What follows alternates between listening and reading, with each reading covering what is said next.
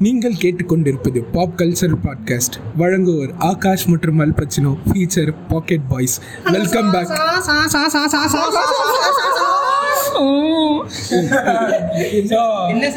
இப்போ வந்து நேயர்கள் அனைவருக்கும் என் அன்பார்ந்த பாக்கெட் பாக்கெட்னா என்னன்னு சொல்லிடு.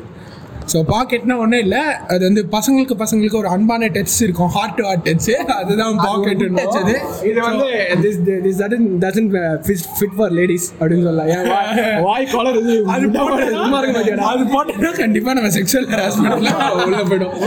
ஸோ வார்னிங் மட்டும் pocket paisa so pocket is only for boys அது வந்து ஒரு boy to boy chest to chest heart to heart அன்பான ஒரு டச் என்னடா எல்லாம் புது குரலாக கேட்குதுன்னு பார்ப்பீங்க ஒன்றும் இல்லை எபிசோட் போட்டு ரொம்ப நாள் ஆகுதுன்ட்டு புதுசாக ஒன்று ட்ரை பண்ணலான்ட்டு காலேஜில் எக்ஸாம்லாம் முடிச்சுட்டு எல்லாம் ஒன்றும் உட்காந்து அப்படியே ரெக்கார்ட் பண்ணலான்னு வந்துட்டோம். எந்த காலேஜ் நாங்களாம் யார்? அப்படின்லாம் எதுவும் சொல்ல முடியாது. கண்டுக்கூடாது. யார் பேரும் இங்கே வெளியே சொல்ல முடியாது. இது வந்து நாங்கள் புதுசாக ட்ரை பண்ணுற ஒரு எபிசோடு அப்புறம் வந்து இன்னொரு விஷயம் இதில் வந்து நிறைய ஓவர்லாப்லாம் இருக்கும். அதெல்லாம் வந்து நான் கட் பண்ண போகிறது இல்லை. சும்மா அப்படியே. ஆரம்பிப்போமா? ஆரம்பிச்சிடலாம். Welcome to the random discussion from culture podcast எபிசோட்குள்ளே போயிடலாம்.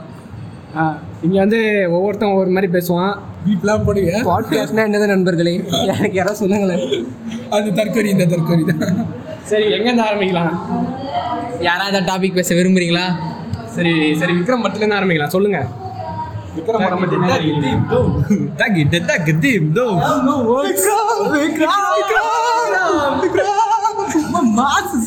ஒருத்த அடிச்சு ஊத்துறாங்க இங்க. No words to sing no words to sing சரி ஓகே விக்ரமோட காஸ்ட்டை பற்றி என்ன நினைக்கிறீங்க நீங்கள் விக்ரம் காஸ்டா விக்ரம் வந்து மரவர் இனத்தை சேர்ந்தவர் நாய்க்கிறதுலாம் சொல்லிக்கிறாங்க. அவர் நூடுன்னு நான் கேள்விப்பட்டேன். சரி ஓகே எடிட்ல கட்டு விக்ரம் தெரியாது. ஆ விக்ரம் காஸ்டா விக்ரம் காஸ்ட் பற்றி என்ன சொல்கிறது எல்லாமே நல்ல காஸ்ட்டு கமல் அஃப்கோர்ஸ் அதுக்கப்புறம் ஃபா ஃபாஃபா விஜய் சேதுபதி. கடைசியாக தான் சூர்யான்ற மாதிரி சூர்யா இன்னைக்கு தான் போஸ்ட் ஒன்று ரிலீஸ் ஆச்சுல. அவளையா? சூர்யா சூர்யா தான் மாசு. தவளை தவளை கத்துது தவளை தல அஜித் மாசு. சூர்யா வந்து இப்போ புதுசாக லீக் ஆயிடுச்சுங்கிறதுனால அவரோட சூர்யா சூர்யா லீக் ஆயிடுச்சுங்கிறதுனால அவர் வந்திருக்காரு. அதுவும் இல்லாமல் மறுபடியும் அர்ஜுன் தாஸ் இருக்கன்னு சொல்லியிருக்காங்க. மோஸ்ட்டாக இது வந்து கை இது இல்லாம நீங்க அங்கமல்லி டேரிஸ் படம் பாத்தீங்கன்னா அதுல வந்து ஆந்தனி வர்கீஸ்னு சொல்லிட்டு அவரும் இருக்காருன்னு சொல்றாங்க. செம்பன் வினோத் தோஸ்னு ஒரு மலையாள ஆக்டர் அவர் இருக்காரு இப்போ வரைக்கும் கூகுள் வந்து ஒரு ஊம்பு கொடுத்துருச்சுன்னே சொல்லலாம். கூகுளில் போயிட்டு ஹீரோயின் சொல்ல மாட்டேங்கிறீங்க? ஹீரோயின் இல்லடா. இல்லதானடா இல்ல சொல்லல அசுரன் படம் அசுரன் படம் கேஸ்டிங் மாதிரி. ஹீரோயின் இல்லைன்னு சொல்ல முடியாது ரெண்டு பேர் இருக்காங்க. சதீஷ்காவும் காயத்ரி சங்கரும் இருக்காங்க. அவங்களுக்கு முக்கியத்துவம் கொடுங்க. அப்புறமேல் ஹீரோஸ் எல்லாம் பார்த்துக்கலாம். ஹீரோயின் போய் ஓட்டா போட்டுப்போம் feminist feminist rejected opinion rejected Google ஆ கூகுள் என்ன ஊம்பு கொடுத்துச்சுன்னா விக்ரமன் போட்டு அந்த கேஸ்ல போய் கரெக்டாக ஒரு ஒரு மகா பெரிய ஊம்பு கொடுத்துச்சு. மகான்ல கூட ஊம்பி இப்போ வந்து ஒரு ஒரு பேர் கொடுப்பாங்களே. இப்போ கமல் ஆஸ் வந்து கமல் பேர் என்ன கமல் ஆஸ் அருண் என்னமோ அருண்குமார். அருண்குமார். விக்ரம். ஆக்சுவலி பழைய படத்துல பாத்தீங்கன்னா அவரோட பேர் வந்து அருண்குமார் விக்ரம்னு வரும். அதை கனெக்ட் பண்ற மாதிரி அதோட கனெக்ட் அதுவும் இல்லாம கை சொல்றாரு அதுக்கப்புறம் ஃபாஃபா பேர் ஏதோ சமர் அமர் அதுக்கப்புறம் நம்ம விஜய். அதுக்கப்புறம் என்ன பேர் இருந்துச்சுன்னா அர்ஜுன் தாஸ் அன்பு. நரேனாஸ் விஜய் இன்ஸ்பெக்டர் விஜய். ஸோ கைதியோட கனெக்ட் இருக்கு. இல்ல அது அஃபிஷியல் தான் பண்ணணும்னு அவசியம் இல்லை. யார் வேணா அது இன்ஃபர்மேஷன் ஆனா மோஸ்ட் கனெக்ஷன் தான். ஏன்னா நரேன் இதுலயும் போலீஸ் சரியா? ஸ்கார்பியன் இது மோஸ்ட் இது கனெக்ட் ஆகும். இருக்கும். கனெக்ஷன் இருக்கும்னு சொ- அது சொல்லல நானு. கூகுள்ல வந்து நீ அஃபிஷியல் போட்டாதான் வரும்லாம் கிடையாது. யாரும் நம்மளும் போட்டு அசுரன் படத்துக்கு அஸ்வந்த் வந்து போய் புளித்தி குழந்தை அப்படின்னு போட்டு வச்சிருந்தா நம்ம நான் நாங்க வந்து ஜூன் நாலாம் தேதி போறோம் விக்ரம்.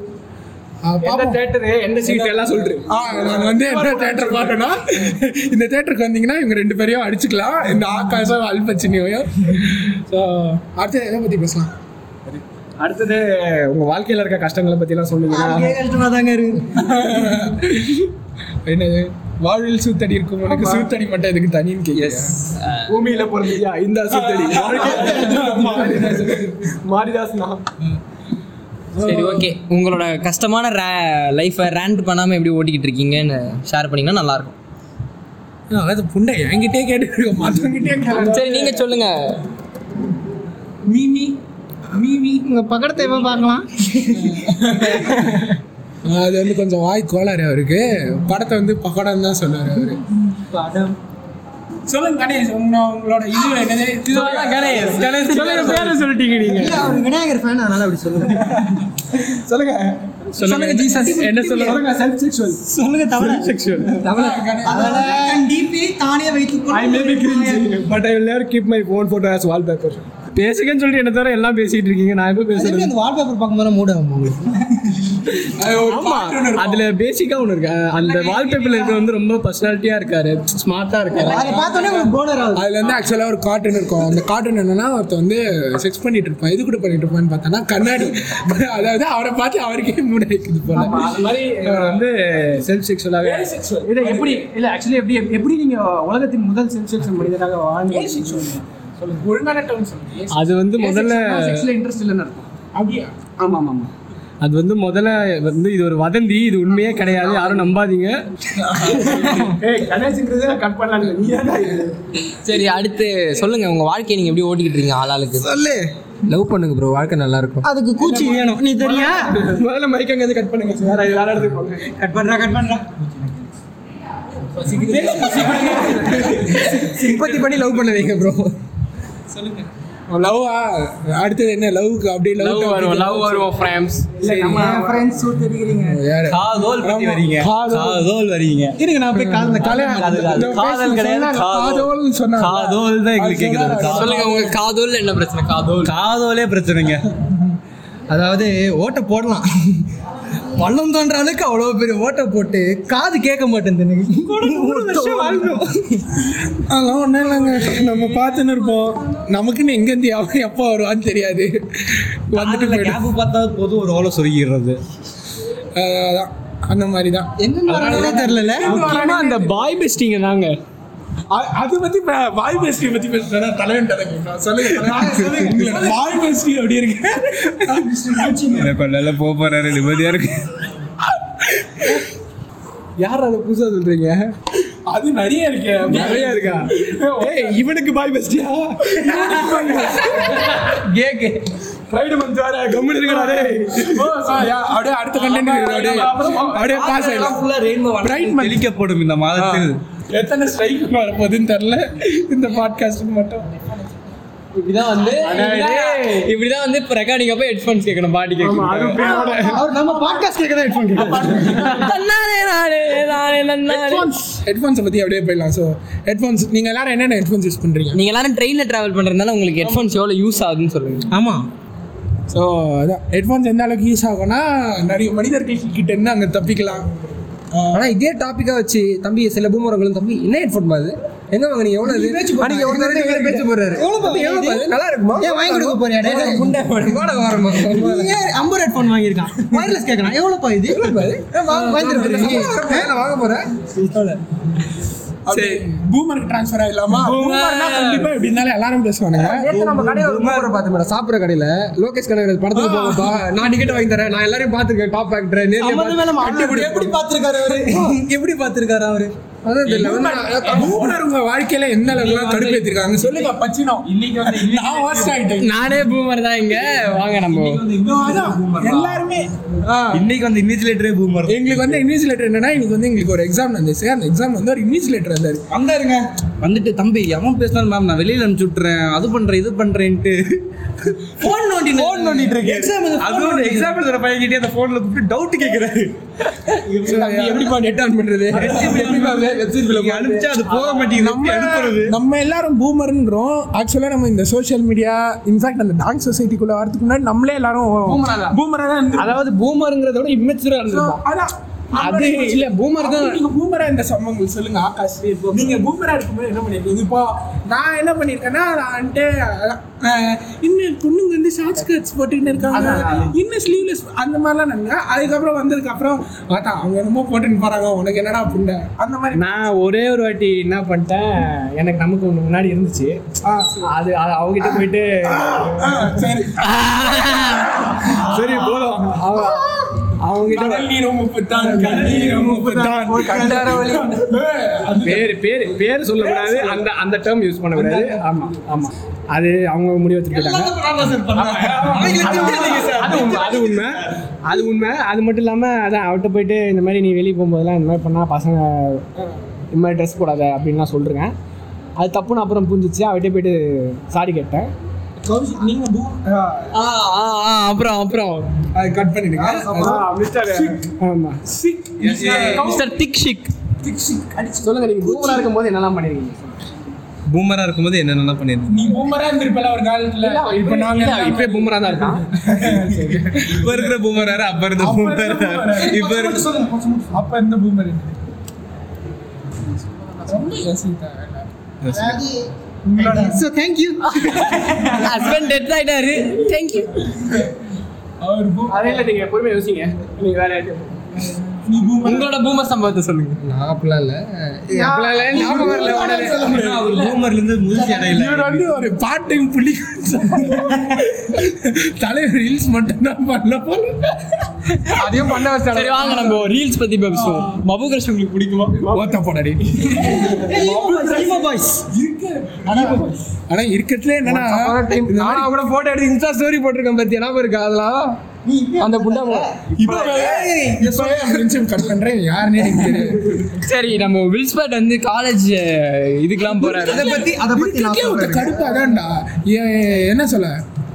அந்த காலேஜ்க்கு இவனுங்கெல்லாம் சீஃப் கெஸ்ட் கூட்டிட்டு வராங்க. இல்ல இல்ல. அதுலயும் கடுப்பு என்னன்னா அவனுங்களுக்கு பாடி கார்டு மாதிரி நாலு பேர் வந்து தள்ளின்னு இருப்பாங்க. இது ஒய் லெவல் செக்யூரிட்டி மாதிரி என்னமோ நாலஞ்சு பேர் இந்த சைடுல chief minister ji level secretary highlights என்னன்னா பாக்குறவங்க பாட்டு பாட ஆரம்பிச்சுட்டான். ஏதோ ஒரு பாட்டு பாடி ஏதோ ரிலீஸ் பண்றானுங்க. அதுக்கு ஃபேன் பேஸ் தனியா. இருக்கிறதுல இன்னைக்கு யார் மேல மதங்கோரி என்ன தாக்கப்பட்டாரா? மதன் கௌரி என்ன பயங்கரமாக தாக்கப்பட்டார்.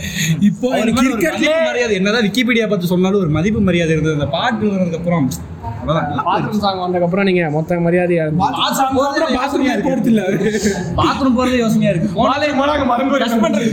முன்னாடி மதன் கௌரி என்ன பாட்டு பாடுனீங்களா? படத்துல வரும் பாத்தியா? தட்டை பார்த்தா அந்த ஆள் மூஞ்சி வரும் இப்போ அண்டாவை பார்த்தா பாத்ரூம் பார்த்தாலே மதன் நல்லா பண்ணி நிக்கிறாரு. ஸோ அதான் இந்த இன்ஃப்ளூயன்ஸ்ல எனக்கு பிடிக்காத பீட்டர் கே பிடிக்கவே பிடிக்காது ஏன் பீட்டர் கே பிடிக்காது ப்ரோ அவர் இன்ஸ்பிரேஷன் ப்ரோ அவர் இன்ஸ்பிரேஷன் ப்ரோ பேரிகர் படம் நடிக்கிறாரு ப்ரோ அவர் படம் நடிக்கிறாரு. படம்லாம் நடிக்கிறாரு. எனக்கு அதெல்லாம் கூட பிரச்சனை இல்லைங்க. அவருக்கு வந்து அதெல்லாம் எனக்கு பிரச்சனை இல்ல. அவருக்கு வந்து ஒரு தீவிரமான ஃபேன் ஒருத்தர் இருக்காரு. அவர் தன்னோட பூமியில அவரோட ஏய், தம்பி தானே அது? அது தெரியல. அவர் தம்பி தான் அவர் தம்பி தான். அவரோட தம்பியா? அத ஒருத்தர் போய் முத்தம் கொடுக்குறாரு. அவர் முத்தமா குத்தாரு ஆமா சப்பல்ல அவரு. சப்பன்னாருன்னு தானே நினைச்சா அவங்க கட் பண்ணக்கு அப்புறமா கட் பண்ண அதாவது triple R sequence triple R இப்போ வாங்க இப்போ இப்போ வந்து நம்ம ஏற்கனவே பிரைட் மந்த் பத்தி பேசியாச்சு. ஒரு ஒரு டிஸ்க்ளைமர் ஆக்சுவலி நாங்க ட்ரிபிள் ஆர் ரோஸ்ட் ஒன்று பண்ணலாம்னு வந்தோம். நாங்க ரெண்டு பேரும். அதுக்கப்புறம் அது மறுபடியும் அந்த ட்ராமா உள்ள போக வேணாம். இது வந்து ரேண்டமா இப்போ நாங்க ஏற்கனவே பிரைட் மந்த்ங்கிறது ஒன்று பத்தியும் பேசியாச்சு. இப்போ ட்ரிபிள் ஆர் வந்ததுனால ட்ரிபிள் ஆர் கலாய்க்கல தான் போனோம். அவங்க எங்களை கலாய்ச்சி விட்டு அனுப்பிச்சு விட்டாங்க. இப்போ ரீசெண்டாக ட்ரிபிள் ஆர் பத்தி ஒரு நியூஸ் வந்துச்சு. ஹெல்ப் வச்சுனா சொல்லுங்க. நம்ம ட்ரிபிள் ஆர் படம் பார்த்தீங்கன்னா வெஸ்டர்ன் மீடியாவால் வந்து the biggest India's gay pride film அப்படின்னு சொல்லி கே ஃபிலிம் தான் அது. இந்தியாஸ் பிக்கெஸ்ட் கே ஃபிலிம் ஓ அப்ப இப்பதான் உங்களுக்கு புரிஞ்சுக்கிறான் நீங்க வந்து உணர்ந்திருக்கணும் அவர் ரெண்டு ரைஃபிள் கையில தூக்கி சுடும் போதே அவரோட ஆண்மை பவரை நீங்க உணர்ந்திருக்கணும் தூக்கிட்டு ஓடுவாரு. அந்த சீன் ஆமா, அவரோட ஆண்மை அந்த இடத்துல அவர் வெளிப்படுத்துறாரு. அத்தனை நாள் அந்த பள்ளத்துக்குள்ள இருந்துட்டு ஆ அதுவும் அந்த பள்ளத்துக்குள்ள அத்தனை நாள் காலை இப்படி மடக்கிட்டு உட்காந்துட்டு வெளியே வரும்போது எடுப்பாரு அங்கேயே நீங்க அதுல தெரியும் அவரோட ஆண்மையின் மையம். எடுக்க முடியாம இருக்கா? இவன் பார்த்தா. எப்படி சொல்லுன்னா பைக்கை தூக்கி சுத்தி அடிப்பாரு புல்லட் இவனுங்க எல்லாம் இந்த காலத்துல வெயிட்ஸ் இருக்காது போல. இருக்காது போல போறவன பிடிச்சி டபுள் சிக்கி நான் நான் கூட தான் காலகாலமா புல்லட் ஓட்டுறேன். அதனால கீழே விழுந்தா ஸ்ட்ரெயிட் ஸ்டாண்ட் கூட போட முடியல. அவர் தூக்கி மேல சுத்தி அடிக்கிறாரு. லாரி வீல்ஸ் மாதிரி போல. போறவர ஜிம்ல போறவரங்களாம் பிடிச்சி வெயிட்ஸ் இல்லைன்ட்டு பார்பல் மேல போட்டுக்கிட்டு அவங்கள பிடிச்சி தூக்கின்னு இருப்பாரு. அந்த மாதிரி போல. நீங்க ஆயுதமெல்லாம் செய்ய தேவையில்லை. நேரம் காட்டுக்கு போயிடணும். ஃபைட்டுனா ஒரு நாலு மான் பிடிங்க நாலு மயில பிடிங்க. கொம்புல ரக்கையில எல்லாத்தையும் பத்து வச்சு. அதுவும் வந்து அதுவும் வந்து ஒரு ஒரு மாசத்துக்கு ஒரு புளியை பிடிச்சிட்டு வந்துட்டு ஒரு புளி மானெல்லாம் பிடிச்சிட்டு வந்துட்டு ஒரே கேஜில் போட்டு வச்சிருக்காரு. புளியும் மானியும். அவர் சமாதானம் பேசுறாரு ரெண்டு நீங்க ரெண்டு பேரும் சாலா போயிடுங்க ரெண்டு பேரும் சாலா போயிருக்கேன்னு வளர்ச்சி எல்லாரும் தம்பி மாரி. எத்தனை பேர் எத்தனை நாளைக்குடா இந்த வன்மம் திறந்துகிட்டே இருக்கும்? அது மாதிரி சொல்லி மாத்தி அடிச்சுட்டு இருக்கு. புளி ஓகே ஓகே சரி இப்போ வந்து நம்ம வடச்சென்னை பத்தி பேசுறதுனால நம்ம தனுஷ் கிரேமேன் நடிக்கிறாரு. அதை பத்தி அப்படியே பேசுங்க. ஒரே ஒரு சீன் வந்தார்ல? என்ன பொறுத்த வரைக்கும் என்னன்னா நம்ம அவருக்கு ஃபிளாஷ் க- கிறிஸ் எவன்ஸ் கிறிஸ் எவன்ஸ் அவர் வந்து ஹையர் பண்ற ஹிட்மேனா தான் இருப்பாருன்னு நினைக்கிறேன். இந்த. வழக்கன் மாதிரி இருந்தாரு ஆக்சுவலி கிறிஸ்பம் என்னது கிறிஸ்தவன் தீபம் தீபம் மாதிரி இல்ல, correct. விமல் விளம்பரத்துக்கு ஒரு பிராண்ட் அம்பாசிடர் மாதிரி அவர் இருந்தாரு. விமல் விளம்பரத்துக்கு வந்தோடனே இன்னொரு ஞாபகம் இருந்துச்சு நம்ம அஜய் தேவகன் புதுசா ஒரு ஸ்டேட்மெண்ட் விட்டா ஞாபகம் இருக்கா?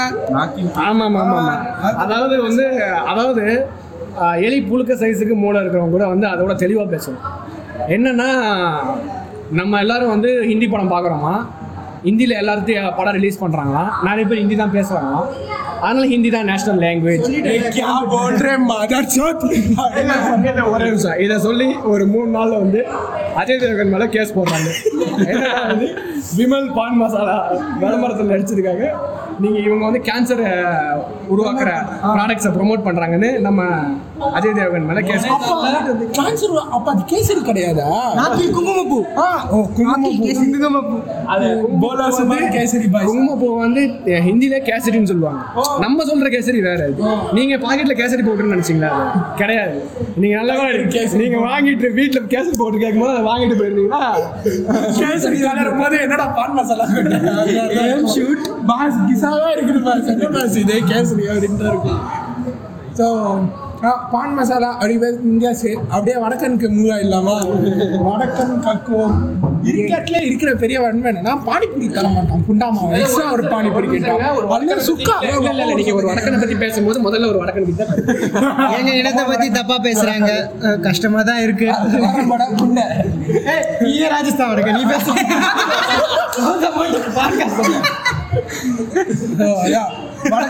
அதான். ஒருத்தன் ஒரு சுக்கா பிரி என்னமோ கேட்டான் அவன் சொத்தை எழுதி தர மாதிரி பார்த்துன்னு இருப்பானுங்க மொரசு மொரசு. ஏய், வேற வடக்கனை பத்தி வேற உங்க இடம் தான்டா. வடகன்ஸ் பார்த்தீங்கன்னா எல்லா இடத்துலையும் ஒரு மேஜர் ரோல் நீங்கள் ட்ரெயினில் போங்க.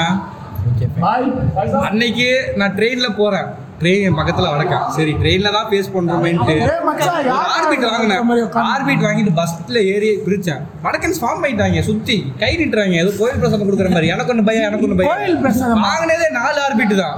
அதுலேயும் ஒன்று நான் சாப்பிட்டு மூணையும் பிரித்து கொடுத்தேன். கூலி பண்ண ஞாபகம் இருக்கு. ஏன்டா வந்து கேக்குறானு?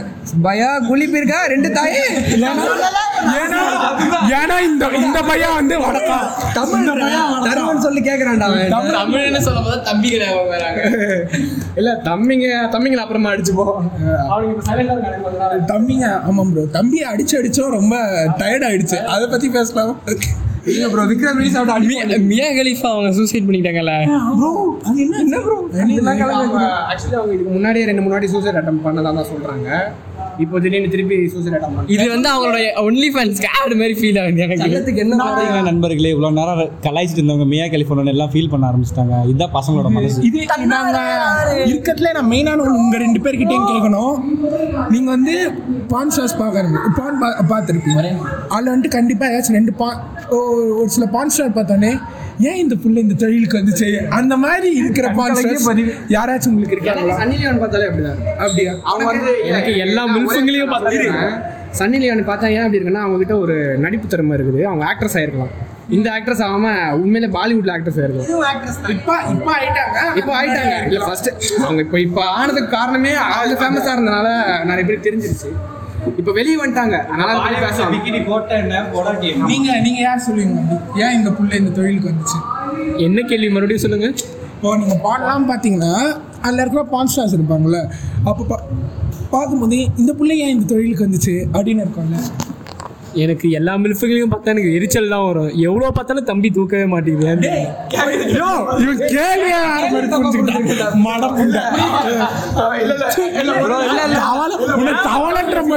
இவரோட மில்ஃப் டெஃபினேஷன் என்ன? Men I like to fuck இது இது வந்து உங்களுக்கான மாதம். ஒழுங்கா. உங்களுக்கான மாதம். அல்பச்சினோ. ஐய், இவனுங்களா? அல்பச்சினி நீங்க சொல்லுங்க. உங்களுக்கு யாரை பார்த்தா அப்படி இருக்கும். ஏன் இந்த புள்ள இந்த தொழில் கிடைச்சு எனக்கு வந்து ரொம்ப மனது வருத்தமா இருக்கிறது வருத்தமா இருக்கிறது பார்த்தீங்கன்னா நவோமி வுட்ஸ் உங்களுக்கு யாருக்கும் தெரியாது. அவங்க அண்டர் ரேட்டடுங்க அவங்கள போய் பாருங்க. ஆக்சுவலா அண்டர் ரேட்டட் சார் நிஜமாலே வந்து ஒரு ஒரு சில பேரை பார்த்தா அப்படிதான் இருக்கும். இப்போ எனக்கு பார்த்தீங்கன்னா ஒரு நல்ல தாய் மெட்டீரியல் நீங்க வந்து ஒரு நல்ல தாய் அவங்க. நல்ல தாய் தாய் தாய். எல்லா தாயுமே தான். ஸோ எனக்கு யாருன்னு பார்த்தீங்கன்னா கேந்திரா ஜேம்ஸ்னு ஒருத்தங்க இருப்பாங்க. அவங்க வந்து ஃபுல்லாக பார்த்தீங்கன்னா லெஸ்போஸ் தான். அதுக்கப்புறம் பார்த்தீங்கன்னா மியா மெலானோன்னு ஒருத்தங்க சொல்றீங்களா? ஆ? Kenna James. கென்னா ஜேம்ஸ்ல கேந்திரா ஜேம்ஸ் பார்த்துருக்கீங்களா ஆ இல்லைன்னு நினைக்கிறேன் அவங்க அதுக்கப்புறம் வந்துட்டு அதுக்கப்புறம் வந்து அதுக்கப்புறம் வந்து பாத்தீங்கன்னா நம்ம யாரு? பின்னாடி தான் இன்னொருத்தர் வந்து மியா மியா மெலானோ. அவங்கள பார்த்தாலும் வந்துட்டு இந்த புள்ள மெலானோவா மல்கோவா? மெலானோ. மியா மெலானோ. நிஜமாலே நீ அவங்கள பாரு பார்த்தோன்னே ஏன் இந்த புள்ள இந்த தொழிலுக்கு இருந்துச்சு அந்த மாதிரி தான் இருக்கும் அதே மாதிரி இந்த ஏன் இந்த தொழில்னா இந்த தொழில் ஒன்றும் அவ்வளோ கேவலமான காலையில உங்களுக்கு டிப்ரெஷன் வந்துச்சுன்னு சொன்னீங்களே நீங்க சொல்லுங்க என்னாச்சு? என்னாச்சுன்னா நான் ஒரு ஜிம் சேர்ந்து ஒரு ரெண்டு வாரம் தான் ஆகுது. போகல நானும் என் பசங்க போவோம் காலங்காலத்தில் ஆறு மணிக்கு ஒரு டோலி ஒன்று வரும். செம்ம அழகாக இருக்கும். நாங்களும் வாயை பொழுதுட்டு நாங்கள் எக்ஸசைஸ் பண்ண அதை அதெல்லாம் பார்த்துன்னு இருப்போம். ஒரு ஒரு மணி நேரம் டோலி இருக்கு இது ஒரு பரவாயில்ல இருந்தா என்ன? எல்லாம் நானும் ராமனா என்ன? உண்டை. ராமன் இல்ல நடுவில் அந்த புல்லா போல இருக்காதீங்க நல்லா பார்த்துட்டு இருப்போம் ஆக்சுவலி இன்னொரு ஃப்ரெண்டு வந்து அந்த ஜிம் தான். எங்களுக்கு முன்னாடியே அவன் ஒரு மாதம் முன்னாடியே அந்த ஜிம்மில் இருக்கான். நாங்கள் எங்களை நான் எனக்கு அந்த ஜிம்மில் நிறைய பேர் தெரியும் அவனுக்கு நிறைய நல்லாவே தெரியும். இந்த இவங்க இந்த ஏரியா அந்த மாதிரிலாம் நிறைய தெரியும். ஆக்சுவலி வந்துட்டு இன்னைக்கு வந்து இன்னைக்கு இன்னைக்கு தான் அவனை பார்க்குறேன் ஃபஸ்ட் டைம் ஸ்கூல் மேட்டாக அந்த ஜிம்மில் என்ன மச்சான்? சார் என்ன ஒரு டோலி அங்கே பாரு செமையாக இருக்கு அப்படின்ற இன்னைக்கு தான் காலைல. சார் யாரா டோலிங்க?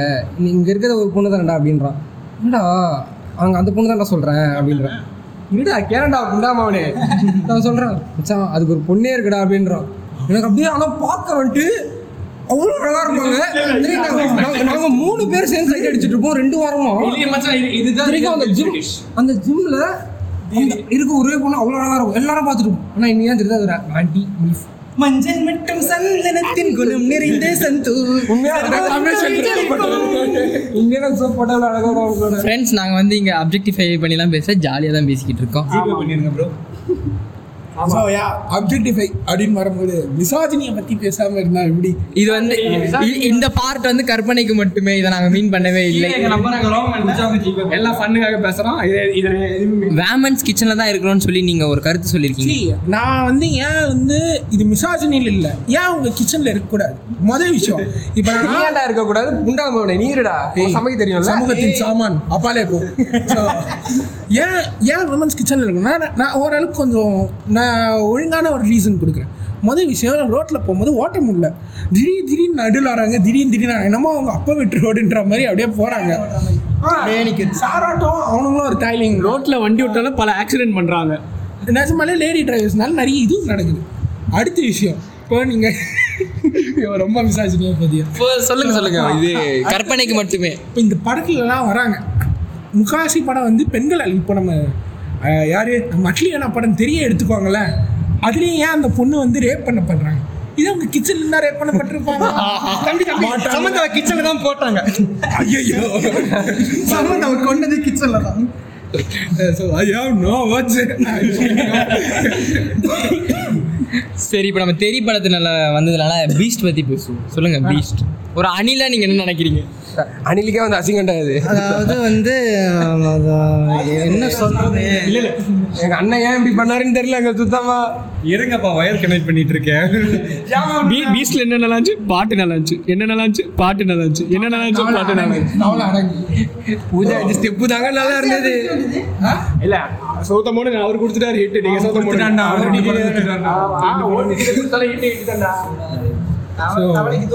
கிரிக்கெட்ல என்னன்னா பீஸ்ட் நான் இன்னும் பார்க்கல ஆனா கேட்ட வரைக்கும் ரொம்ப மன உடைச்சலுக்கு ஆளாயிட்டேன். எனக்கு கா- நாலா பேர் ரெண்டு தடவை தேட்டர்ல பார்த்தாங்க. சரி ரெண்டாவது தடவை தேட்டர்ல போய் பார்க்க நல்லா இருக்குன்னு பார்த்தா கரும் மூச்சு அப்பவும் இன்னும் மட்டுமே நான் வந்து இல்ல நீங்க இது முதல் டைம் பார்க்கும்போதே பண்ணிருக்க வேண்டியது. நான் அந்த படம் டவுன்லோட் பண்ணி கிட்டத்தட்ட ஒரு ரெண்டு வாரமா வச்சுட்டு இருக்கேன். பார்க்கலான்ட்டு ஆனால் பார்க்க முடியல. மனசு போக மாட்டேங்குது. ஒன்னே ஒன்றுத்துக்கு தான் போகிறேன் போய் அந்த பூஜா கிட்டோட ஹிப் டான்ஸ் மட்டும் பார்த்துட்டு இல்ல நீங்க அதை மட்டும் தனியா கட் பண்ணிட்டு share பண்ணி ஆமா. அத அத மட்டும் ஒரு டூ ஹவர்ஸ் லூப்ல போட்டு ஒரு டூ ஹவர் ஃபிலிம் பார்த்தா பாப்போம் நல்லா இருக்கும். பாப்போம் அது நிஜமாலே கலெக்ஷன் அடிக்கும் அடிக்குமா அடிக்காதா? கண்டிப்பாங்க. கலெக்ஷன் எல்லாம் நீங்க பேசுறீங்களா? இப்ப வருது பாருங்க தி லெஜெண்ட் ஐயோ ஊர்ல இருக்க எல்லா ஹீரோயினை பிடிச்சி போட்டு வச்சிருக்கேன்டா படத்துல. பாக்ஸ் அவர் பெரிய சயின்டிஸ்ட் ஃபேஸ் மார்க்கிங் பண்ணப்பட்ட அது அவர் தான் நடிச்சாரான்னு பல டவுட்டுகள் இருக்கு. இல்ல அவர் தான் இல்ல லைவ் ஆக்ஷன் அனிமே ஃபிலிம்னு சொல்றாங்க.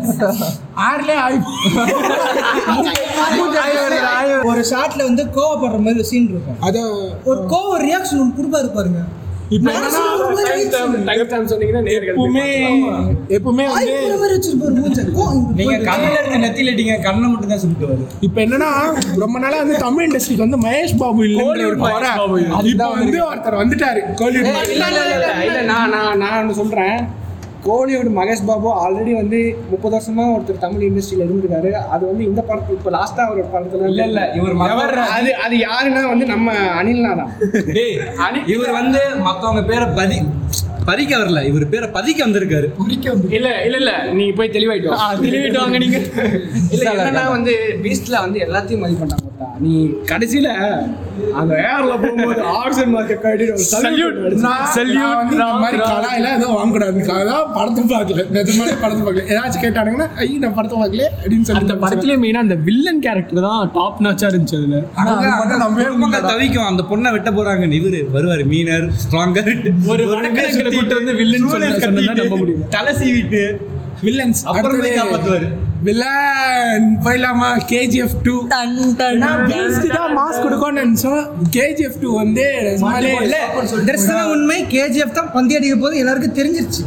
இல்ல பீஸ்ட் வந்து அப்படின்னு நினைக்கல ஒரு ஜென்யூன் அணில நான் வந்துட்டு நிஜமாலே முட்டு கொடுத்தேன். டப்பு கொடுக்கும்னு நினைச்சேன். ஆனா முட்டு கொடுக்க முடியலடா. ஒண்ணுமே இல்லடா. சரி. சரி சரி சரி. ஜுன்னி கூட இல்ல நான் வாயோட வந்து சரி கேஜிஎஃப் டூவை நீங்க ஒரு பேன் இந்தியா ஃபிலிமா கன்சிடர் பண்ணுவீங்களா?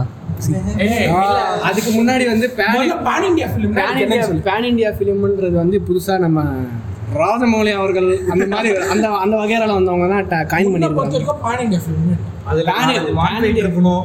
இல்ல பேன் இந்தியா ஃபிலிம்னா எனக்கு தெரிஞ்சு வந்து நீ டப்பிங் பண்ணிட்டு நாலு லாங்குவேஜ்ல பெரிய ஹீரோ வச்சு நாலு லாங்குவேஜ் ரிலீஸ் பண்ணிட்டாலே எனக்கு தெரிஞ்சு பேன் இந்தியா ஃபிலிம் ஆயிருக்கு அப்படியா? ஆனா நிறைய படம் இப்போ விக்ரம் கூட வந்து ஹிந்திலாம் டப் பண்ணுறாங்க திருஷ்யம் படம் கூட நிறைய லாங்குவேஜ்லாம் டப் பண்ணி விட்டாங்க. ஓடிடியில் வர நிறைய ரீமேக் தனி இது டப்பே பண்ணி விட்டாங்க. ஓடிடியில் வர நிறைய படம் எல்லாம் தமிழில் டப்பாகி தான் வருது.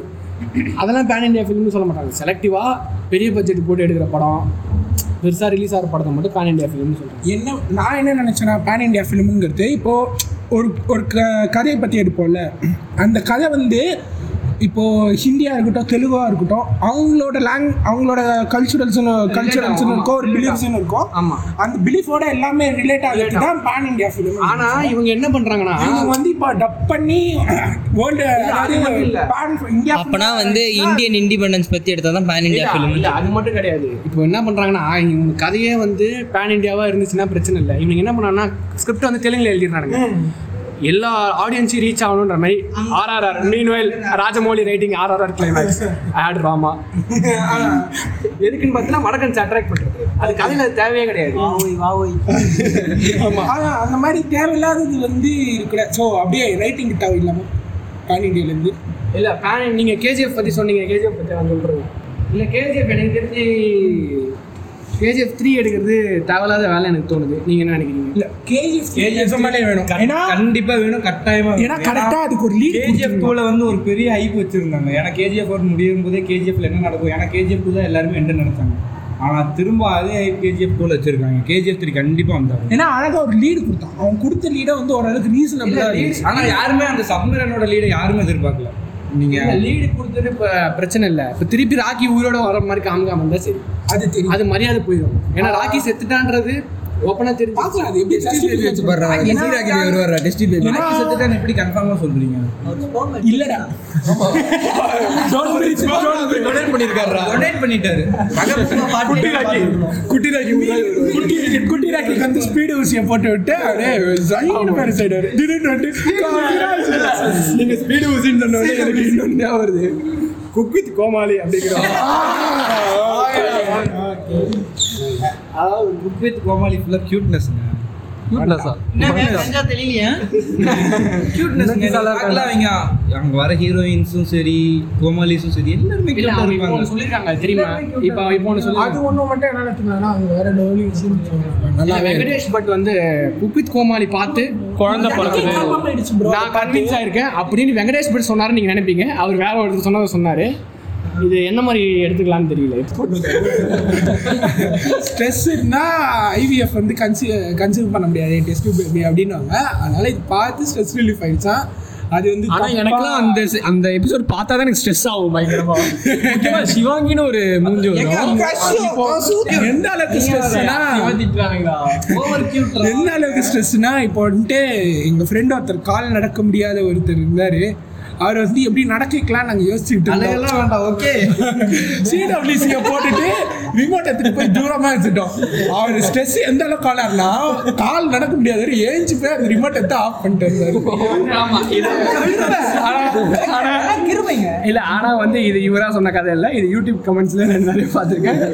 அதை பார்த்துட்டு இது வந்து இதை நான் எப்போ பார்த்தேன்னா மிஷின் கன் கேலியோட பாட்டுல. அது கூட பரவாயில்ல. இது நம்ம மாதவன் ஆர்யா படத்துலயே வர இந்த வேட்டை சீக்வன்ஸ் படம் மாதிரி. அடுத்தது சிடபிள்யூசி அப்படின்னு வரும்போது வந்து சிடபிள்யூசில இருந்து நிறைய பேர் ஆக்டர்ஸ் இன்னும் கொஞ்ச நாள். இன்னும் கொஞ்ச போச்சுன்னா அது குக் வித் இந்த ஹாஸ்பிட்டல் எல்லாருமே அதை பார்த்து இருங்க இருங்க இருங்க இருங்க நம்ம சிவாங்கி சிவாங்கி தான் சீனியர் டாக்டர் அதை வந்து அந்த- கோமாளி செட்டு டாக்டர் ஒரு ஹாஸ்பிட்டல்ல மாத்திடுவாங்க.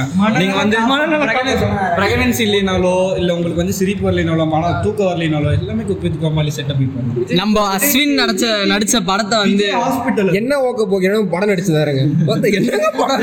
தலைவன் வந்து அவரோட கேர்ள் ஃப்ரெண்டோட போனாரு. வேற மாதிரி இருக்குடா படம். இது வேற படத்தை நான் பார்த்ததுடா எப்பா. கொடுத்த நூத்தி ஐம்பது ரூபா வேஸ்ட் சத்தியமா. ரேட்டு சொல்லு. இரநூத்தி இருபது ரூபா ஆமா மச்சான் அவன் இப்பதான் ஞாபகம் வருது இரநூத்தம்பது அதாவது இரநூத்தி இருபது ரூபாய் கொடுத்து நீங்க அஸ்வின் படத்துக்கு போயிருக்கீங்கன்னா மொளமட்டி வந்து அவங்க கிடையாது நீங்க தான். ரைட் இப்போ வந்து இப்போ வந்து நம்ம ரிவ்யூ பத்தி ஆள் கூட போனோம். அந்த ஷோ டைம். ஸ்டார்டிங்ல கரெக்டா தற்கொலைன்னு சொன்னார் நம்ம. நம்ம இப்போ வந்து ரிவ்யூஸ் பத்தி பேசிட்டு இருக்கலாம். நம்ம ஏன்னா ரிவ்யூ பண்ணிருக்கோம் நம்ம படத்தெல்லாம். நீங்க சொல்லுங்க. இப்போ வர ரிவ்யூஸ்லாம் நீங்க என்ன நினைக்கிறீங்க? யூடியூப்ல வர ரிவ்யூஸ் ரிவ்யூஸ் ஆஃப்கோர்ஸ் கருத்து சொல்றது சொல்லுதான் ஏன்னா எப்படி இருந்தாலும் ரிவ்யூ சொல்றது பாபு. ஆக்சுவலா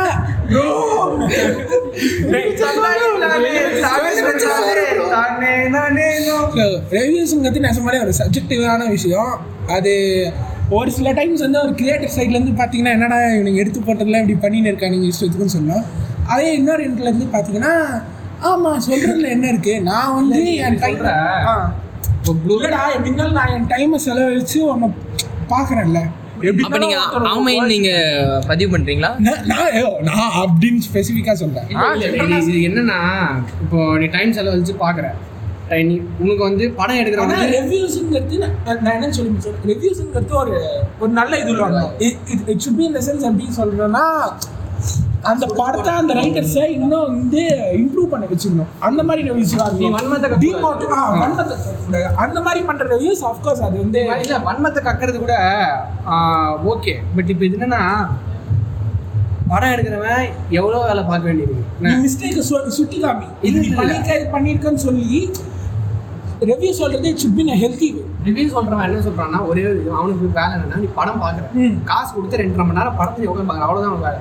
அதையே நீ ஒழுங்கா பார்க்காம ரிவ்யூ சொல்றவன் நிறைய பேர் இருக்கு சரியா? ப்ளூ நான் ப்ளூ கட்ட மாதிரி எக்ஸாம்பிள் சொல்றேன். மாநாடு படத்துக்கு வந்து ரிவ்யூ சொன்னாங்க. எனக்கு படம் ரொம்ப பிடிச்சிருந்தது.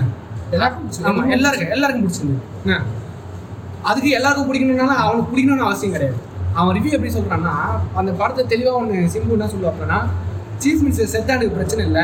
எனக்கு வந்து அந்த பையனை வச்சு சாவடிக்க கூடாது. அந்த பையனை சாவடிச்சா முஸ்லீம் இந்து முஸ்லீம் கலவரம் வரும். சீஃப் மினிஸ்டர் சாவறது அவங்க வேற எங்கேயா வச்சு சாவடிக்கிட்டோம் அப்படின்னு சொல்லுவார். இந்த ஆள் ரிவ்யூவில் என்ன சொல்கிறாருன்னா வந்து சீஃப் மினிஸ்டரை கொலை பண்ணணும்னு சொ- கொலை கொலை பண்ணுறதை வந்து தடுக்கணும்னு சிம்பு மூவ் பண்ணுறாரு சீஃப் மினிஸ்டர் கூட நமக்கு ஒரு கனெக்டே வரல அப்படின்னு ரிவ்யூவில் சொல்கிறாரு கதையில் வந்து அவர் தெளிவாக சொல்கிறாருன்னா சீஃப் மினிஸ்டர் சா செத்தாலும் எனக்கு பிரச்சனை இல்லைன்னு சிம்பு சொல்கிறார் அவனுக்கு என்னன்னா எனக்கு அந்த மாநாடுல அவனை வச்சு சாவடிக்கூடாது இந்து முஸ்லீம் கலவரம் எனக்கு சாவடிக்கூடாது அப்படின்னு தான் சிம்பு சொல்கிறாரு தவிர்த்து சீஃப் மினிஸ்டர் செத்தா போகிறான்னு சொல்லாரு நம்மால் ரிவ்யூவில் அது பார்த்தீங்கன்னா இந்த படத்தோட கதையை பற்றி பார்த்தீங்கன்னா சீஃப் மினிஸ்டர் செத்தாலும் பரவாயில்லன்ற மாதிரி தான் நமக்கு இருக்குது ஆனால் நம்ம ஹீரோ வந்து சீஃப் மினிஸ்டர் காப்பாற்றணும்னு துடிக்கிறாரு. அது நம்ம கூட கனெக்ட் வரல அப்படிங்கிறாரு. அதான் படத்தை ஒழுங்கா பார்க்கலங்கிறது இது. இப்போ இதனால வந்து இவனை நம்பி நீ கமெண்ட்ல ஏன்னா ஒரு பப்ளிக் ரிவ்யூன்னு வரும்போது நீ ஒழுங்கா உட்காந்து பார்க்கணும். ஆமா. நீ இஷ்டத்துக்கு பார்த்துட்டு ஏதாச்சும் சொன்னா ஏன்னா இப்போ நிஜமாலே ஒரு ப்ளூ சட்டை மாறனுக்குலாம் நிஜமாலே ஓரளவுக்கு நானே வந்து ஒரு டைம்லலாம் வந்து அவன் சொல்றதை வச்சு தான் நான் படமே பார்க்கணும். போட்டு வந்துக்கிறான். சரி. ப்ளூ சட்டை சொல்றாரு. அவனும் ப்ளூ சட்டையா இல்ல அன்னைக்கு அன்னைக்கு இவ்வளவு ப்ளூ சட்டடா அந்த அந்த வீடியோலயே வந்து கமெண்ட்ஸ்ல பார்த்தனா நல்ல வேலை தலைவா நீ சொன்னனால நான் தப்பிச்சிட்டேன். லிட்டரலாக என் வீட்டில் நானும் என்னன்னா பார்த்தீங்கன்னா ஒ- ஒரு டைம் அவங்க சொல்கிற ரிவ்யூ வச்சு தான் நாங்கள் போய் படமே பார்க்கணும். அந்த மாதிரிலாம் இருந்துச்சு. படம் இந்த செஞ்சு இப்போ எனக்கு ஒரு இன்சிடென்ட் சொல்லணும்னா தானா சேர்ந்து கூட்டலாம் நான் வந்து கரெக்டாக டிக்கெட் புக் பண்ணிட்டு ரிவ்யூ பார்க்குறேன் ரிவ்யூ பார்த்தோன்னே வந்துட்டு எனக்கு ஒரு மாதிரி ஆயிடுச்சு. என்னடா இந்த படத்துக்கு புக் பண்ணிட்டோமான்ட்டு ஆனால் அங்கே போய் பார்த்ததுக்கப்புறம் சரி இதோ ஓரளவுக்கு பார்க்கலாம். சினிமாஸ் இந்த சென்ஸ் அதுவும் ஒரு சின்ன ஒரு ரியாலிட்டிலேருந்து கொஞ்சம் பிரேக் எடுத்துக்கிற மாதிரி தானே? அதுலயும் வன்மம்னு சொல்லும்போது எனக்கு இன்னொரு ஒரு கதை ஒன்று ஞாபகம் வருது. ஆக்சுவலி இது வந்து வன்மம் பதிக்கப்படுறதில்ல ஒருத்தரோட வாழ்க்கையே வந்து ஒரு ரிவ்யூனால வந்து அழிஞ்சு போயிருக்கு. என்னன்னா தபங் படம் பார்த்துருப்பீங்க நீங்கள் ஹிந்தி படத்தில். ஹிந்தியில் சல்மான் கான் நடிச்சிருப்பாரு. அதோட டேரக்டர் வந்து அபினவ் கஷ்யப். அபினவ் கஷ்யப் யாருன்னா அனுராக் கஷ்யப்போட தம்பி. ஆமாம் ஆமாம் இவர் வந்து தபாங் டூ வந்து எடுக்கிறதா இருந்தது. ஸோ ஏதோ ஒரு கிரியேட்டிவ் டிஃப்ரென்ஸ்னால சல்மான் கானுக்கும் அவருக்கும் வந்து ஒரு கிளாஷ் ஆயிடுச்சு அந்த படம் வந்து பாதி படம் அவர் எடுத்தார் மீதி படம் வந்து வேற ஒரு டேரக்டர் வச்சு எடுத்தாங்க. அந்த படம் வந்து அபினவ் கஷ்யப் வந்து இன்னொரு படம் சைன் பண்ணுறாரு பேசாரம்னு சொல்லிட்டு. அந்த படம் வந்து நான் பார்க்கும்போது அது ஒரு ஓகே ஓகே ஓகே ரகமாக பார்க்கக்கூடிய படமாக தான் இருந்தது. ஆனால் அதுக்கு அந்த ரிவ்யூஸ் வந்து பார்த்தீங்கன்னா ரொம்ப மட்டமான ரிவ்யூஸாக இருந்தது. இதுக்கு பின்னாடி வந்து யார் இருக்காங்கன்னா நம்ம சல்லுபாய் இருக்கிற எல்லா ரிவ்யூஸ்க்கும் காசு கொடுத்து படத்தை வந்து மலுமட்டி மலு ரொம்ப கேவலமாக இருக்குன்னு சொல்கிற மாதிரி ரிவ்யூ கொடுக்க வச்சிருக்காரு எல்லாரும். இருக்கிறதுல என்ன ஒன்றுனா இப்போ இப்போ இருக்கிற ஜென்ரேஷனில் இப்போ இருக்கிற காலகட்டத்திலும் பப்ளிக் ரிவ்யூஸ்ங்கிறது வந்து அவங்களுக்கு வந்து ஒரு இது ஆயிடுச்சு they are big இன்ஃப்ளூயன்ஸான making movies like movie may film மேக்கர்ஸ்க்கு வந்து ஒரு இன்ஃப்ளூயன்ஸ் மாதிரி ஆயிடுச்சு. ஏன்னா அவங்களும் ஒரு மெயினான இன்ஃப்ளூயன்ஸ் எப்படின்னா இந்த படத்தை பார்க்கலாம் இந்த படத்தை பார்க்கலான்ற மாதிரி அப்படி இருக்கும்போது ஓரளவுக்கு நேர்மையாக பண் பண்ணுறத ஓரளவுக்கு நேர்மையாக ஒழுங்காக ஃபுல் படத்தையும் பார்த்துட்டு உன்னோட கருத்து என்னவோ அது நீ தெரிவிக்கலாம். அது மாதிரி பண்ணாம இந்த மாதிரி எச்ச வேலை பண்ணுறதுலாம் தாண்டவத்துக்கு பப்ளிக் ரிவ்யூலேயே ஸ்கேம் பண்ணாங்க. நம்ம ஜி மோகன் ஜி வந்து எந்த அளவுக்கு நுணுக்கமா அந்த அந்த மூலப்புண்டையை வந்து படத்துல யூஸ் பண்ணியிருக்கலாம் அதை பண்ண நம்ம வந்து பப்ளிக் ரிவ்யூவில் ஸ்கேம் ஆமாம் அதை வந்து நம்ம ஐயப்பன் ராமசாமின்னு ஒரு ஆங்கர் வந்து கண்டுபிடிச்சி அவர் வேற லெவல் அவர் வந்து அந்த தூக்கி சொல்கிற டெம்ப்ளேட் அந்த இதுதானே ஒரே இல்ல இல்ல. அது. அது அது இல்ல. அவர் வந்து ஒரே வார்த்தை தான். ஐயப்பன் ராமசாமி இந்த கோட் நல்லா இருக்கீங்களா? சார் நல்லா இருக்கீங்களா? இனிமேல் நல்லா இருக்க மாட்டேங்க அது அது மாதிரி தான் மனுஷன் ஆனால் சொல்ல என்னன்னா பப்ளிக் வந்து கொஞ்சம் ரெஸ்பான்சிபிளாக இருக்கும். கண்டிப்பா. ஏன்னா அது மட்டும் இல்லாம வந்து பப்ளிக் ரிவ்யூ நீங்க நிறைய பேர் சண்டை வச்சுருந்தாங்க பப்ளிக் ரிவ்யூலே உட்காந்து இன்னொருத்த சொல்றதுக்கு போய் இப்போ இப்போ காத்தாக்கல் ரெண்டு காதல் நல்லா இல்லைன்னு சொன்னதுக்கு போயிட்டு அஜித் ஃபேன்ஸ் ஆமைகள். ஏன்னா அந்த படம் வந்து விக்னேஷ் அஜித் ஃபேன்ஸ் போயிட்டு என்ன நீ இங்கிலீஷ் நல்லா இல்லை சொன்னா? அந்த ஆள் கலாச்சிட்டு போயிட்டாரு இவனுங்களை. நீ என்ன சொல்லிக்கோ நீ எதாவது பண்ணிக்கோ அப்படின்னு சொல்லி கலாச்சிட்டு போயிட்டாரு. அந்த மாதிரி தான் பண்ணிட்டு இருக்காங்க பப்ளிக் ரிவ்யூன்ற பேரில் வந்து இதெல்லாம் வந்து அங்கே கேன்ஸ் ஃபிலிம் ஃபெஸ்டிவல் அப்படி ஆரம்பிச்சது பப்ளிக் ரிவ்யூலாம் அங்கேருந்து இங்கே கொண்டு வந்துட்டு தேவையில்லாமல் ஒரு சைட்லேருந்து பேசிகிட்டு இருக்காங்க பயாஸ்டா சிம்பிளாக சொல்ல போனோன்னா சொல்லுங்க மிஸ்டேக் கூட சொல்லுங்க பச்சையாக சொல்லுங்க ஆனால் அது ஒரு ஹெல்த்தி வேல இருக்கணும் இந்த பாட்காஸ்ட் மாதிரி டாக்ஸிக்காக இருக்கக்கூடாது அவ்வளோதான் சொல்லுவேன். அவ்வளோதான் டாக்ஸிக்னு சொன்னோடனே நம்ம அடுத்து என்ன பேசலாம்? டாக்ஸிக் ரிலேஷன்ஷிப்ஸ் பற்றி பேசுவோம்? டாக்ஸிக் அப்போ பச்சினோ ஏன்டா நிறைய எங்களுக்கு டாக்ஸிக் ரிலேஷன்ஷிப் பற்றி சொல்லியிருக்கீங்க. அதாவது- நிகலேஷன்ஸ் நிகலேஷன்ஸ் மாதிரி இது பிரச்சின ரிலேஷன்ஸு டாக எல்லா ரிலேஷன்ஷிப்பும் டாக்ஸிக் தாங்க. ஃபேமிலியில் இருக்கிறதோ ஏன்னா வந்து வழி வழியாக குடும்பத்தில் வளர்ந்து. ஃபேமிலின்னு சொன்னானே எனக்கு போதும். ஸோ ஃபேமிலி ஸ்ட்ரக்ஸ் ஞாபகம் வருதா? தேசி பேரண்ட்ஸோட அதாவது ப்ரௌன் பேரண்ட்ஸோட டாக்ஸிசிட்டி அதை பற்றி கொஞ்சம் பேசலாமா? கண்டிப்பாக கண்டிப்பாக கண்டிப்பா. கண்டிப்பாக கண்டிப்பாக கண்டிப்பாக அங்கே பாருங்க நோட்ஸ் எல்லாம் எடுத்து வந்துருக்காங்க இருக்கிறதுல நம்ம தலைவர் ஒருத்தர் இருக்காரு. நீங்க சொல்லுங்க அவங்களோட டாக்ஸிசிட்டி ஆய்வு எடுத்துறாரு லிட்டரலா அதான் இதோட கதை. அதாவது என்னதுன்னா நான் வந்து செவன்த்து படிக்கிறேன். கட்லாம் like are you still recording do you want stop படிடா படிடா. அதாவது நான் வந்து செவன்த்து படிச்சுட்டு இருக்கிறேன். செவன்த்து படிக்கும்போது என்ன நான் சின்ன பையனாக இருப்பேன். எனக்கு வந்து இந்த வெஸ்டர்ன் டாய்லெட் மேலே வந்து இந்தியன் கிளாசெட்டில் போகிற மாதிரி தான் எனக்கு உட்காரே வரும். நார்மலாக நார்மலாக உட்கார வெஸ்டர்ன் போய் இந்தியன் முறை தான் ஒரு என்னன்னே சொல்லியிருக்காரு. ஆமா. ப்ரோ நம்ம இவரே சொல்லியிருக்காருங்களே அம்மி அறைங்க இந்தியனா இருங்க தமிழனா இருங்க. ஸோ அது வந்து என்ன ஆச்சு ஸோ என்ன என்ன ஆச்சுன்னா அது வந்து ஒன்றும் இல்லை. தலைவருக்கு வந்து வெஸ்டர்ன் டாய்லெட்டில் வந்து போ அதாவது வெஸ்டர்னில் எப்படி உக்காந்துட்டு போவாங்களோ அந்த மாதிரி போ நீ இந்தியனில் போ அது மாதிரி போகாதுன்னு சொல்லியிருக்காங்க. இவனுக்கு வந்து போக தெரியல. அம்மா என்னை விட்டுருமா? ஐயோ என்னை விட்டுருமா? வரைக்கும் கெஞ்சிருக்கான். ஆனால் அவங்க அம்மா என்ன பண்ணாரு வச்சிருக்காங்கன்னா இப்போ நீ வெஸ்டர்ன் டாய்லெட்டில் உட்காந்து அப்படி போல நான் கையை எடுத்துப்பேன் அப்படின்னு கத்திலாம் எடுத்துட்டு போயிருக்கேன். பையன் உடனே அம்மா பாசத்துல போய் இதெல்லாம் போனியா? பாய் நீங்களா? வெஸ்டர்னில் எப்படி உட்காந்து போறா? நார்மலாக தான் வெஸ்டர்ன்ல உட்காந்து இப்போ வந்து உட்காந்துட்டாரு பிளாக்மெயில் பண்ணதும் வந்து பயத்துல கரெக்டா உட்காந்து போக வந்து நீங்க சொல்லுங்க ஆகாஷ். டேய் ஆமா டாக்ஸிசிட்டி பார்த்தோம்னா நீங்க எல்லாரும் சொன்னீங்கன்னா நான் லிஸ்ட் போட்டு வச்சிருவேன். நீங்க. அப்புறம் வந்து நம்ம இந்த பிளாக்மெயில் பற்றி பேசிக்கிட்டு இருக்கும்போது அப்பா கஷ்டப்பட்டு வளர்த்துருக்கம்மா. குடும்பத்துக்கு மானம் போயிருமா ஒரே ஒரே ஒரு விஷயம் என்னன்னா என் கன்சனை கேட்டு நீ பத்தியா நான் பாட்டு நீ செவனே உங்க கொட்டையில தானே இருந்தேன். நீ மூடாகி நீ ஓத்திட்டு வந்து என்ன பேத்து போட்டு பார்த்தா நான் அது காரணமாடா? பாத்ரூம்ல அடிச்சு ஊத்தி இருந்திருக்கலாம் அது வந்து காண்டம் போட்டிருக்கலாம். ஆமா. கை அடிச்சிருக்கேன் நான். அந்த மாதிரி ஸோ ஒன்றும் இல்லை அதுவும் இல்லாமல் எப்படி சொல்லுவாங்கன்னா உனக்காக தானே இது எல்லாம் பண்ணுறோம் உனக்காக தான் இது பண்ணோம். பண்ணி தான் ஆகணும். வேற என்ன பண்றீங்க நீங்க தான் எனக்கு கொண்டு வந்துட்டீங்க நீங்க தான் பண்ணி ஆகணும். உங்க ரெஸ்பான்சிபிள் என்னமோ நான் பிடிச்சுன்னு இருக்கிற மாதிரி இப்ப சொல்லுவாங்க. சொல்லு. இல்ல நீங்க ஏதாவது சொல்லுங்க. நீங்க சொல்லுங்க என்ன சொல்ல? இது வந்து கண்டிப்பா எல்லார் வாழ்க்கையில இருந்திருக்கும். அதாவது எப்படி சொல்ல? ஒண்ணுக்கு போகும்போது பக்கத்துல இருக்கிறவனை எட்டி பார்க்குற மாதிரி அவன் என்ன பண்ணா நீங்க என்ன பண்ணல? கம்பாரிசன் அவன் பல பொண்ணுங்களை போட்டுக்கிட்டு இருக்கான். வாழ்ந்துக்கிட்டு இருக்கான். அந்த அந்த மாதிரி நிறைய கம்பாரிசன்ஸ் நடக்கும். அது எது எ- எந்த விஷயத்துக்கு தேவையோ அது மட்டும் கமெண்ட் பண்ணுங்க ஆமா. அவங்களுக்கு எந்த விஷயம் கம்பேர் மெயினான கம்பாரிசன் என்னன்னா அவன் நல்லா படிக்கிறான் நீ நல்லா படிக்கல அவன் வேலைக்கு போறான் நீ இது பண்ற அவன் இது பண்ணல கொஞ்சம் சின்னது எனக்கு பெருசு. ஸோ இந்த மாதிரி நிறைய கம்பாரிசன்ஸ் நடக்கும். இப்போ எல்லாருக்கும் எல்லாருக்கும் ஒரு ஒரு லிமிட்ங்கிறது இருக்கும் இப்போ நான் வந்துட்டு எங்க அம்மா அப்பா இப்போ நம்ம வந்து இது ஊனர் ரிவர்ஸ் கட் பண்ணலாமா? அந்த அம்மா அப்பா இவ்வளோ சம்பாதிக்கிறாங்க நீ இவ்வளோ சம்பாதிக்கல. அந்த அம்மா அப்பா என்னென்ன வீடு ஆமா, வாங்கி அவன் பையனை இவ்வளவு செய்யறாங்க நீங்க செய்யல. நீ அப்படி சொன்னா அவங்க சொல்றது நம்ம எங்களால நிலைமைப்பா. முடிஞ்சது- எங்களால முடிஞ்சது அதான். அதே மாதிரி தான் எங்களால முடிஞ்சது அதான். ஒரு ஒருத்தருக்கும் ஒரு ஒரு லெவல் இருக்கும். அது கொஞ்சம் புரிஞ்சுக்கணும் எல்லா அம்மா அப்பாவும். கம்பேரிசனுங்கிறது வந்து நீ வந்து என்னமோ இது வந்து ஒன்று சொல்லுவாங்க. எப்படின்னா ஒருத்தனுக்கு வந்து ஓ- ஓடுறவனுக்கு வந்து ஏய் இவெல்லாம் ஓட மாட்டேன்டா இவெல்லாம் வேஸ்ட் அப்படின்னு சொன்னா அவன் வந்து இவங்களை ஜெயிச்சு காட்டணுன்னே நம்ம ஓடுவேன்டா அந்த மாதிரி Negative motivation. நெகட்டிவ் மோட்டிவேஷன் ஆனா இது வந்து நெகட்டிவ் மோட்டிவேஷன் டூ டேஸ் டேல வந்து அந்த நெகட்டிவ் மோட்டிவேஷன் கண்டிப்பா இருக்கு. அது போடாம இருந்து போயிட்டே இருக்கு. நெகட்டிவ் மோட்டிவேஷன் சொல்லும் போது எனக்கு ஒரு எக்ஸாம்பிள் என்னன்னா வந்து நம்ம பிகில்ல வந்து விஜய்னா வந்து அவங்க Body shaming பாடி ஷேமிங் பண்ணி அவங்க பேர் என்னது? குண்டம்மா. குண்டம்மாவை வந்து பாண்டியம்மா சாரி குண்டம்மான்னு சொல்லி நெகட்டிவ் மோட்டிவேஷன் பண்ணுவாங்க. அந்த மாதிரி.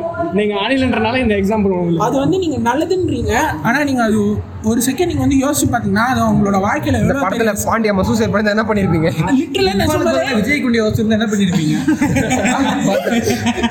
பறந்துருப்பாரு. அது வந்து ஒரு நெகட்டிவ் மோட்டிவேஷன் தாண்டி விழுந்திருப்பாரு ஸ்பின் ஆஃப் கூட சொல்லி.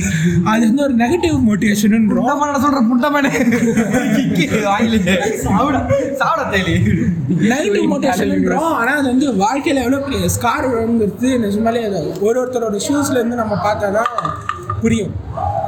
ஒரு நெகட்டிவ் மோட்டிவேஷன் புண்டாமாவன் எங்க அப்பா நீங்க சொன்னதுனால தான் இங்க வந்தேன். பெருமையா சொல்ல மாட்டாங்க. எங்க அப்பா இருந்ததுனால வந்துட்டு புண்டாமாவா நீங்க அவன் சொன்னா இப்போ வந்து ரீசெண்டா டான் படம் கூட என்னமோ பெற்றோர்களை கொண்டாடுகள்ன்றாங்க. ஆனா அதுல எவ்வளவு பெரிய டாக்ஸிசிட்டிலாம் இருக்குங்கிறது பார்த்தா தான் தெரியும். படிக்கலைன்னா போய் மொட்டை அடிக்கிறது. ஏன்னா இதெல்லாம் என்னடா பண்ண போகுது? படிக்கலைன்னா ஒழுங்கா படி இல்லைன்னா அவனுக்கு அவனுக்கு வந்து என்ன தெரியலங்கிறது தெரிஞ்சுக்கிட்டு அதை சொல்லி கொடுக்கறது வேலையா? அவங்க வந்து ஒரு வாழ்க்கையோட ஒரு இதுவாகவே வச்சுக்கலாம். ஒரு ரியல் லைஃப் பர்சனாக வச்சுக்கலாம். அவங்க இவ்வளோ வருஷமாக குண்டம்மா குண்டம்மானே ஒரு பேர் சொல்லியிருப்பாங்க அவங்களுக்கு எவ்வளோ ஃபீல் ஆகும்? அப்போது அந்த குண்டம்மா வந்து பிகிலின்ற ஒருத்தனை வந்து ஒரு ஃபாதர் ஃபிகராக பார்த்துக்கிட்டு இருக்கான். அப்படி இருக்கிற ஒருத்தன் வந்து குண்டம்மான்னு சொல்லும்போது எப்படி இருக்கும்? ஆமாம் சொல்லு இன்ஃபேக்ட் அங்கே அவங்க வந்து ஒரு ரியல் ரியலிஸ்டிக்கான ஒரு இது இருந்துச்சு நிஜமாலே அந்த பொண்ணு வந்து சும்மா கலாய்ச்சா சிரிச்சுக்க கூடிய இடத்துல அவங்க இல்ல நான் இப்போ விளையாண்டு இருக்காங்க. நிஜமாலே வந்து ஒரு ப்ரெஷரான இடத்துல இன்னும் ஒரு ப்ரெஷர் போடுற மாதிரி தான். அது அப்போ வந்து அந்த அது வந்து ஒரு சின்ன வார்த்தை கூட ட்ராமாவாக மாறலாம்னு சொல்றீங்க. அப்போ நம்ம மென்டல் ஹெல்த் பற்றி பேசுவோமா. உங்க மென்டல் ஹெல்த் எப்படி இருக்கா சொல்லுங்க. நம்ம முதல்ல இந்த டாக்ஸிசிட்டி பிடிப்போம் அப்படியே அவர் வந்து மென்டல் ஹெல்த் ஜாயின் பண்ணிக்கிறார் டாக்ஸிசிட்டினா எனக்கு இன்னொரு விஷயம் எனக்கு முக்கியமாக நடந்தது வந்து நான் இந்த கோர்ஸ் எடுக்க போகிறேன் அப்படின்னது வந்து ஐசியூவில் படுத்துட்டு இருக்காங்க எடுத்த செத்து போயிடுவேன். லிட்ரலா எனக்கு லிட்ரலா போறேன்ட்டு? இந்த கோர்ஸ் எடுக்க போறேன்னு சொன்னதுக்கு. எனக்கு என்னன்னா நீ இதுதான் படிக்கணும்னு சொல்லல. மீடியா மட்டும் போயிடாத. மீடியா போனா நீ உருப்பட மாட்ட. மீடியா போனா உனக்கு பிரச்சனை வரும். மீடியா மட்டும் போயிடாது. நிஜமாலே இதுவும் நம்ம பேசல மீடியா ஸ்டூடெண்ட்ஸ் ஐசியூல ஐசியூல எங்க அப்பா படுத்துக்கிட்டு போனனா நாளைக்கு ஆக்சிஜன் மாஸ்க் எடுத்து செத்து அவர் உயிர் பத்தி கூட கவலை இல்ல. ஆமா. வீடியோ குண்டாமானே செத்துடா லிட்டரலா எனக்கு அந்த மாதிரி தான் இது வந்துச்சு. நிஜமாலே இருக்கிறது ஒரு மீடியா ஸ்டூடெண்ட்ஸ்க்கு ஒரு கிரிட்டிசிசம் தான். இப்போ வந்து ரீசெண்டாக எனக்கு ஒரு க அது இல்லாம பெரிய ஒரு இது என்னன்னா சொந்தக்காரங்க மத்தியில விஸ்காம் சொன்னாலே போட்டோகிராஃபர் கன்சிடர் பண்ணிடுறாங்க எங்கெல்லாம் போட்டோ எடுக்க போய் என்னடா பொழைப்ப அப்படிங்கிறாங்க. எனக்கு- இல்ல இல்ல ரெண்டாம் டூர் போனல பத்தாயிரம் மயிர் ஃபோன் பத்தாயிரம் ஒரு ஃபோன் வாங்கி ரியல்மி ஃபோன் அது என்னடா வீடியோ குவாலிட்டி நல்லா இருக்கு? புண்டை கேட்குறேன் எங்கள் வீட்டில் தான் கேட்குறாங்க நீ விஸ்காம் ஸ்டூடெண்ட் மொத்தம் ஒரு ஃபோட்டோ எடுக்கிறியா வீடியோ எடுக்கிறியா? மயிர் பிடிங்க ஒத்த ஃபுல்லாக சொந்தக்காரங்க எல்லாம் கேட்டாங்களா? இப்படியே தான் இப்படியே தான் எங்கள் வீட்டில் அதெல்லாம் கேஷுவலாக பேசுகிறாங்க திடீர்னு நாளைக்கு பேசிடுவேன். அது மாதிரி தான் எங்கள் அம்மா திட்டுறோம் கூட எங்கள் சித்திங்க சித்தப்பா எல்லாம் சேர்ந்து. அவங்கள கத்துறாங்க. யா யா அதெல்லாம். அவங்க வந்து எல்லாம் கேட்குறேன் என்னது உங்கள் அப்பா அம்மா கஷ்டப்பட்டு விஸ்காம் படி கேட்குறாங்க ஒரு ஃபோட்டோ எடுக்க மாட்டேன் வீடியோ மொத்தம் ஸ்டோரேஜ் இல்லை என்ன மாதிரி எடுக்க முடியும்? இன்னும் இன்னொரு ஸ்டீரியோ டைப் என்னன்னா இவனுங்க வந்து அடுத்தது வந்து ஒரு டேரக்டருக்கு ஒரு கும்பு எப்படிப்பா டேரக்டர்னா பொண்ணுங்களுக்கு மேக்கப் பட்டுக்கிட்டு இது இது ஒருத்த டேரக்டர்னா அவனுக்கு என்னன்னே தெரியாது. எடுத்த ஆமா sir, நீங்களும் வரலாம். ஹீரோயினுக்கு ட்ரெஸ் மாட்டி விட பாரு ஏன் பொண்ணுங்களுக்கு எனக்கு வந்து நிஜமாலே ஒரு ஸ்டேஷனரி கடைக்கு போனேன். அது வந்து என் ஃப்ரெண்டோட ஸ்டேஷனரி கடை. அங்கே போயிட்டு தம்பி நீ என்னப்பா படிக்கிற? அப்படின்னு கேட்டாங்க. நான் வந்து இந்த மாதிரி இந்த காலையில் இங்கே இந்த கோர்ஸ் படிக்கிறேன். விஸ்காம் விஸ்காம் தான் படிக்க சொல்லல. விஸ்காம் படிக்கிறோம் அப்படின்னு சொல்கிறேன் சொன்னோடனே அவங்க வந்துட்டு எதுப்பா இந்த நடிகை எங்களுக்கு ட்ரெஸ் மாட்டிடுவாங்களே இது பண்ணுவாங்களே அதுவா அப்படின்னு அதான் நான் வந்து பூமரா சொல்றேன். அது ஒரு பூமர் அவனுக்கு எக்ஸ்பிளைன் பண்றேன். இல்ல இந்த மாதிரி நிறைய இருக்கு அப்படின்ற. ட்ரெஸ் மாட்டி விடுறது அவனுக்கு அப்படி என்ன ஏன்னா நாளே கன்வெர்ட் என்னன்னா போட்டோகிராஃபர் ட்ரெஸ் மாட்டி விடுறவன் மேக்கப் கேடு- ஆர்டிஸ்ட் கேடு கெட்டு போயிடுவான். கெட்டு போயிடுவான். குடிச்சு கெட்டு போயிடுவான். குடிச்சு நாசமா நைட்டு போயிடுவான். பன்னெண்டு மணிக்கு வீட்டுக்கு வருவான். ஏதோ பொண்ணை போட்டு வருவான். இதான் ஆனா எங்களுக்கு என்ன பத்து மணிக்கு கேட்குறாங்க இந்த பாட்காஸ்ட் உண்மைதான். ஏன்னா என்னமோ வந்துட்டு மீடியா ஸ்டூடெண்ட்ஸ்னா வந்துட்டு தடுத்தலைங்களா திருவோம். வந்து இவங்களுக்கு வந்து ஒரு இதே கிடையாது. ஜாலியாக ஒரு ஒன்று என்னன்னா இவங்க வந்து என்னன்னா இல்ல இது இன்னொன்று என்னன்னா பேரண்ட்ஸுக்கு மட்டும் இல்ல. நம்ம லெவலில் ஸ்டூடெண்ட்ஸ் இருப்பாங்களா அவனுங்க. ஸ்காம்ல என்னடா படிப்பீங்க? எங்களுக்கு தானே தெரியும் இங்கிலீஷ் சம்பளம் எவ்வளவு இருக்கா? பாஸ் ஆக போங்கடா நம்ம சேதுபதி என்ன சொன்ன மாதிரி முட்டை போடுற கொலிக்கு தான் தெரியும் குண்டி வெளியே அது அது நிஜமாலே ஒரு பிகாம் பையன் வந்து கேட்டா நான் சொல்லுவேன் டேய் அக்கௌண்ட்ஸ் போடுறதோ இது கஷ்டம் தான்டா சொல்லி நான் சொல்லுவேன். அவன் இல்ல அது நம்ம அப்படி சொல்ல முடியாது. அவன் கஷ்டம் அவனுக்கு விஸ்காம் இவனுக்கு என்ன நினைச்சுக்கிறாங்கன்னா விஸ்காம்னா ஜாலியா ஜாலியா இருக்கும். ஆமா. படிக்கவே மாட்டோம் படிக்கிறதுக்கே இல்ல. கேமரா சிட்டினே வெளில திடலாம் ஜாலியா போட்டோ திந்துருவானுங்க ஆனா இப்போ அந்த போட்டோ எடுக்கிறதுக்கு போட்டோகிராஃபி அக்கௌண்ட்ஸோட கஷ்டம் தம்பி. குமுறாங்க போட்டோகிராஃபி ஆல்பம்ல சைன் வாங்குறது எவ்வளவு கஷ்டம் தெரியுமாடா போட்டோ அப்புறம் வரதுக்கெல்லாம் நாங்க சூத்தி வாங்கியிருக்கோம்டா நிறைய ஏன் நாங்க இவ்வளவு இது சொல்றோம்னா சிம்பிளா ஒரு போட்டோ தான். அதுல நீ என்னதான் பாத்திர முடியும் அப்படின்னு நீங்க கேட்கலாம். ஒண்ணும் இல்ல. அதுல சப்ஜெக்ட் சரியில்லைன்னா திட்டு விடும் ஃபோக்கஸ் மிஸ் ஆச்சுன்னா திட்டு விடும் அதுவும் வந்து ரூல் ஆஃப் தட்ஸ்னு ஒன்று இருக்கு. அதுல ஃப்ரேமிங் பார்க்கணும். பார்க்கணும். ISO பார்க்கணும். எக்ஸ்போசர்னு ஒன்று இருக்கு. ஸோ இந்த மாதிரி ப- பல கஷ்டம் இருக்கு. அதே மாதிரி லென்ஸ் கேப் எடுத்து போட்டோ எடுக்கும் தெரியுமா? நிஜமாலே ஏன்னா நம்ம ஒரு நல்ல ஃப்ரேம் பார்த்து வச்சிருப்போம். கரெக்ட் எடுப்போம். என்னடா ஒருத்தர் இது பிளாக்ல வருது அப்படின்னு பார்த்தா லென்ஸ் கா போட்டுருப்போம் அதுக்கப்புறம் அந்த அதுக்குள்ள கேமரா போயிடும். ஏன்னா ஏன்னா இதெல்லாம் நாங்க எப்படி எடுக்கிறதுனா ஸ்டேஜ்டா நாங்க எடுக்க முடியாது. போட்டோகிராஃபிங்கிறது இயல்பா என்ன நடக்குதோ அது வந்து நாங்க எடுத்தாகணும். அது வந்து இந்த பிளிங்க் ஆஃப் ஐ எது வேணாலும் சேஞ்ச் ஆனா ஆகலாம் இதுல கடுப்பு என்னன்னா நான் எத்தனை போட்டோ எடுத்து கொடுத்தாலும் கடைசியில அந்த ஸ்னாப் சாட்ல ஒரு ஃபில்டர் போட்டு செல்ஃபி எடுத்தாங்க அப்லோட் பண்ணுவாங்க. அதுதான் கடுப்பு. கட் பண்ணிடு. ஒருத்த இல்லை நான் ஒருத்த ஸ்டாப் சாட்னு பேசுறேன் நான் கார்டு ஏன் ஸ்னாப் சாட் மேலே உங்களுக்கு வன்மம் சொல்லி. இல்ல எனக்கு யூஸ் பண்ண தெரியாது.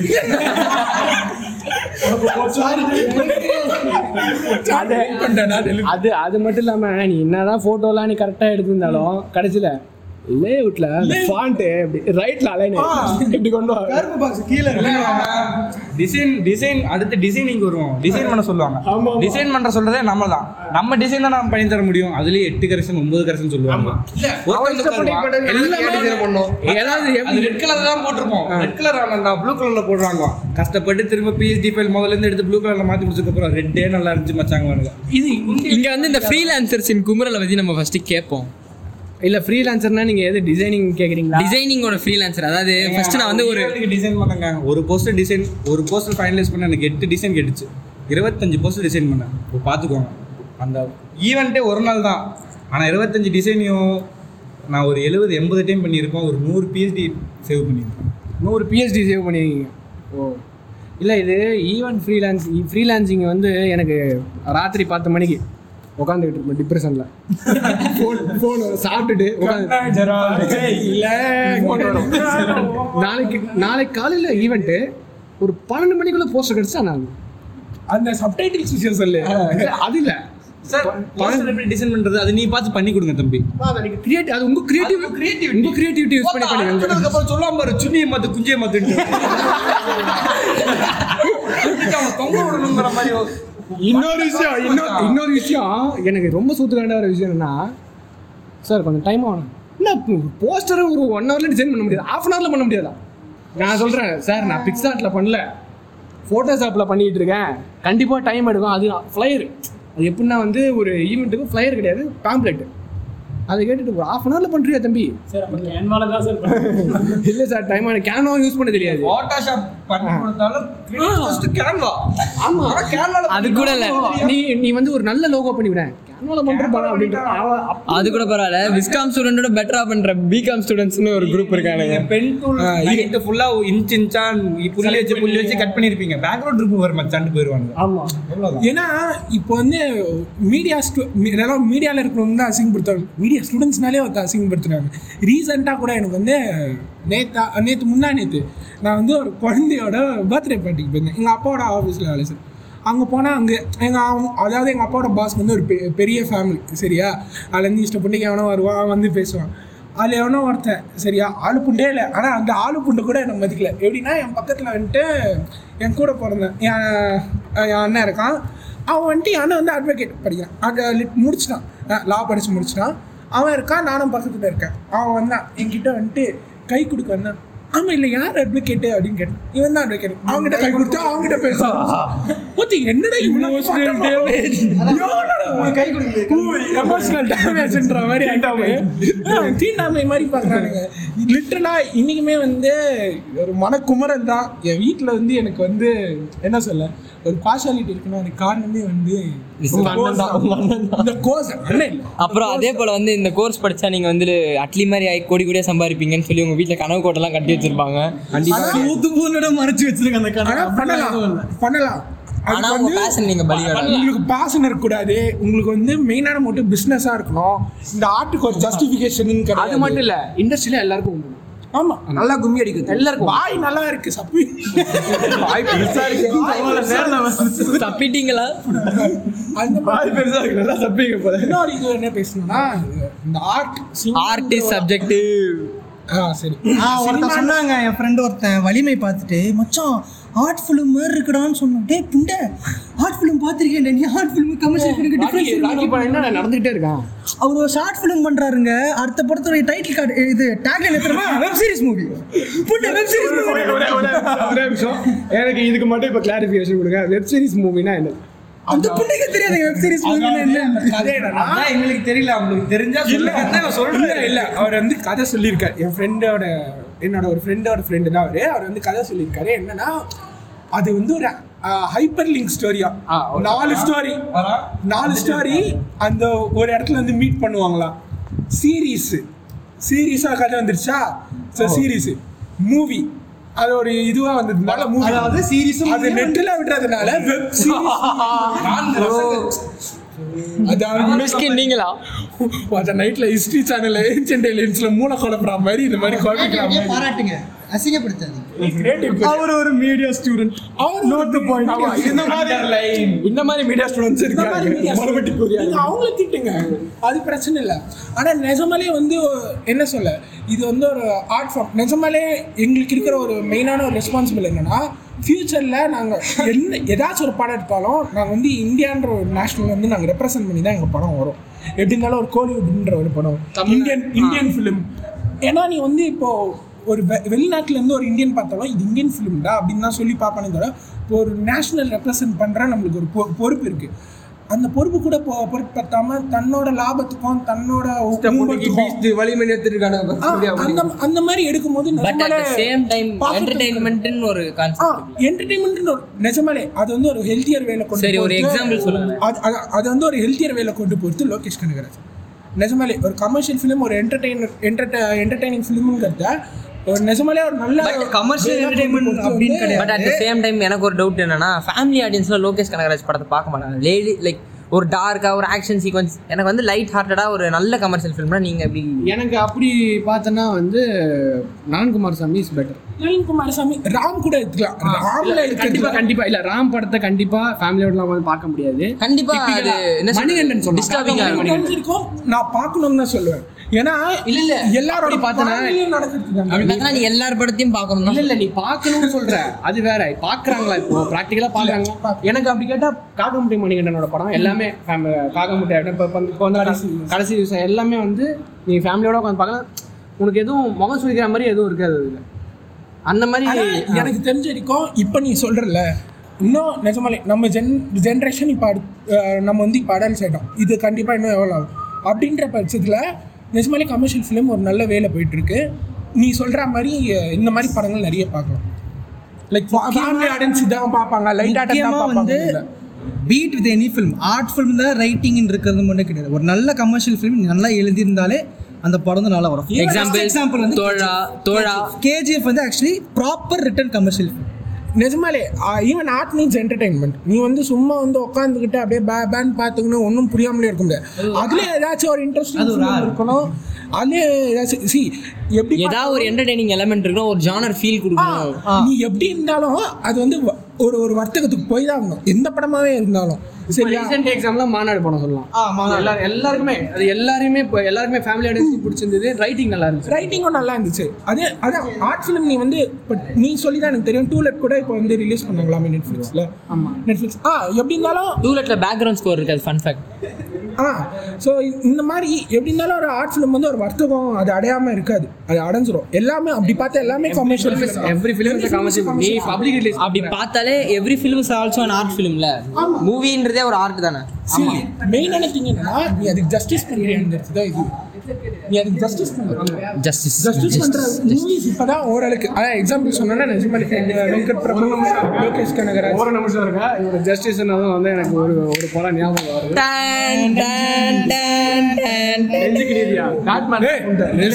ஸ்ட்ரைடர் வஸ்ரா ஸ்லைடர் வர்ஸ் இருக்கணும் நம்ம மேட்ரிக்ஸ் வர்ஸ் மேட்ரி வர்சஸ் எஸ் பேட் நம்ம மேட்ரிஸ் வேர்ஸ் பத்தி நாங்க ஆல்ரெடி ஒரு எபிசோட் பேசிட்டோம். இருந்தாலும் நாங்க திருப்பி இப்போ வந்து நம்ம பேசலாம் பேட்மேன் உங்க கருத்து பேட்மேன் அதான் எல்லாரும் வந்துட்டு ஸ்லோ மெயினான விஷயம் என்னன்னா படம் வந்து ஸ்லோ படம் வந்து டார்க்காக இருக்கு.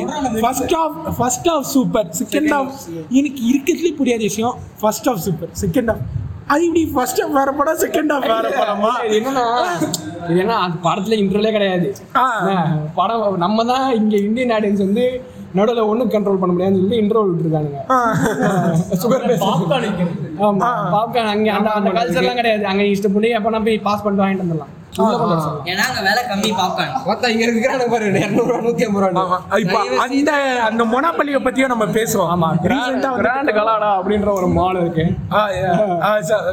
அந்த குமரில் நான் குமர்றேன் நீங்க நாங்கள் பேட்மேன் பேட்மேன் பற்றி பேசணும் அதான் நிஜமாலே இந்த ஸ்லோ பேஸ்டு மூவி அது என்னன்னா முதல்ல வந்து கலைக்கு அது தேவை. அது யாருமே புரிஞ்சுக்க ஃபர்ஸ்ட் ஆஃப் ஆல் அது வந்து ஒரு நீ வந்து டிபிக்கல் ஜானர் படம். ஆ, ஜானர் படத்துல வந்து நீ ஸ்லோ ஃபாஸ்ட் அது என்ன ஜானர் சொல்லு? என்ன ஜானர் சொல்லு? It's detective it's it's crime detective நான் பர்ஃபெக்ட்டான நியோ அது என்னன்னா இதை வந்து நீ ஷெர்லாக் ஹோம்ஸை வச்சோ இல்லை ஏதாவது ஒரு டிடெக்டிவ் வச்சு எடுத்திருந்தா இந்த கேள்வி வந்திருக்காது. பேட்மேனு சொல்லிட்டு நீ இந்த மாதிரி எடுத்தனால தான் நிறைய பேர் மெயினான விஷயம் என்னன்னா செகண்ட் பார்ட்டுக்கு உண்டான லீடு இருக்கு. Lead இருக்கு. ஸோ அப்படி இருக்கும்போது ஒழுங்கான ஒரு பேஸ்ல தான் அது போயிருக்குன்னு நான் சொல்லுவேன். இன்னொரு விஷயம் என்னன்னா இவனுங்க வந்து பேட்மேனை படத்துல மட்டும் பார்த்துட்டு கே கேட்குறவங்க இந்த மாதிரி கேட்பானுங்க. காமிக்ஸ்ல வந்து பேட்மேனே டிடெக்டிவ் தான். வேர்ல்ட்ஸ் கிரேட்டஸ்ட் Greatest டிடெக்டிவ் ஏன்னா நீங்க அவனுக்கு காமிக்ஸ் படிச்சதாலே தெரியும். ஃபுல்லா வந்து லைக் டயலாக்ஸ் தான் இருக்கும். ஒரு ஆக்ஷன் லைக் அந்த ஸ்கிரிப்ட் லைக் ஒரு ஸ்டண்ட்டுக்குன்ட்டு எதுவும் இருக்காது. நீங்க மார்வல் காமிக்ஸ் மாதிரி இருக்காதுன்னு சொல்லுவேன் முதல்ல ஆர்வலோட கம்பேர் பண்ணிக்கிறானுங்க இவனுங்க. முதல்ல மார்வலா டிசியான்னு கேக்குறானுங்க. மாரல் லிட்ரி டிசிக்கு ஃபுல் ஃபார்ம் என்ன நீங்க சொல்லுங்கடா. இது வந்து ஆமா. டிசியோட ஃபுல் ஃபார்ம் டிசியோட இதுவே டிடெக்டிவ் காமிக்ஸ் டிடெக்டிவ் நிஜமாலே எல்லா விஷயமும் ஸ்லோவா தான் எடுத்துப்பானுங்க. ஏன்னா நீங்க ஒரு டிடெக்டிவ் பொறுத்த வரைக்கும் கண்டிப்பா நீ நீ இன்வெஸ்டிகேஷன் நீ இஷ்ட புண்டைக்கு ஃபாஸ்டா ஏதாச்சும் ஒன்று பண்ணி விட்டு வலிமை படம் புரியல. படம் புரியல. வலிமை அஜித் மாதிரி இஷ்ட புண்டைக்கு நீ கண்டுபிடிக்கிறதுலாம் கரெக்டா வராது. தொட்டதெல்லாம் லாஜிக் பேசுவோம். இது என்ன டக்குன்னு வந்துச்சு? ஆமா. எப்படி டக்குன்னு கண்டுபிடிச்சாங்க ஐயா? அப்படின்னு சொல்லிட்டு அதுக்கு ஒரு ஊம்பு ஊம்பு அதான். அதே அதுக்கப்புறம் வந்து இந்த ஃபர்ஸ்ட் ஹாஃப் செகண்ட் ஹாஃப் எனக்கு அது எப்படிதான் வந்து ஒரு படத்தை வந்து ரெண்டா பிரிச்சு பாக்குறாங்கன்னு தெரியல. First half super second half இப்போ மொக்க பாய்ஸ் மொக்க பாய்ஸ்னு இன்ஸ்டாகிராம்ல ஒரு பேஜ் இருக்காங்க. மொக்கன் வந்தாலே எனக்கு அது வந்து இல்ல இல்ல உண்மை இல்ல இல்ல அவங்க நல்ல பேஜ் உண்மையிலே. மொக்க பாய்ஸ் வந்து சினிமா சினிமா பத்தி நிறைய பேர் போ நிறைய போடுவாங்க.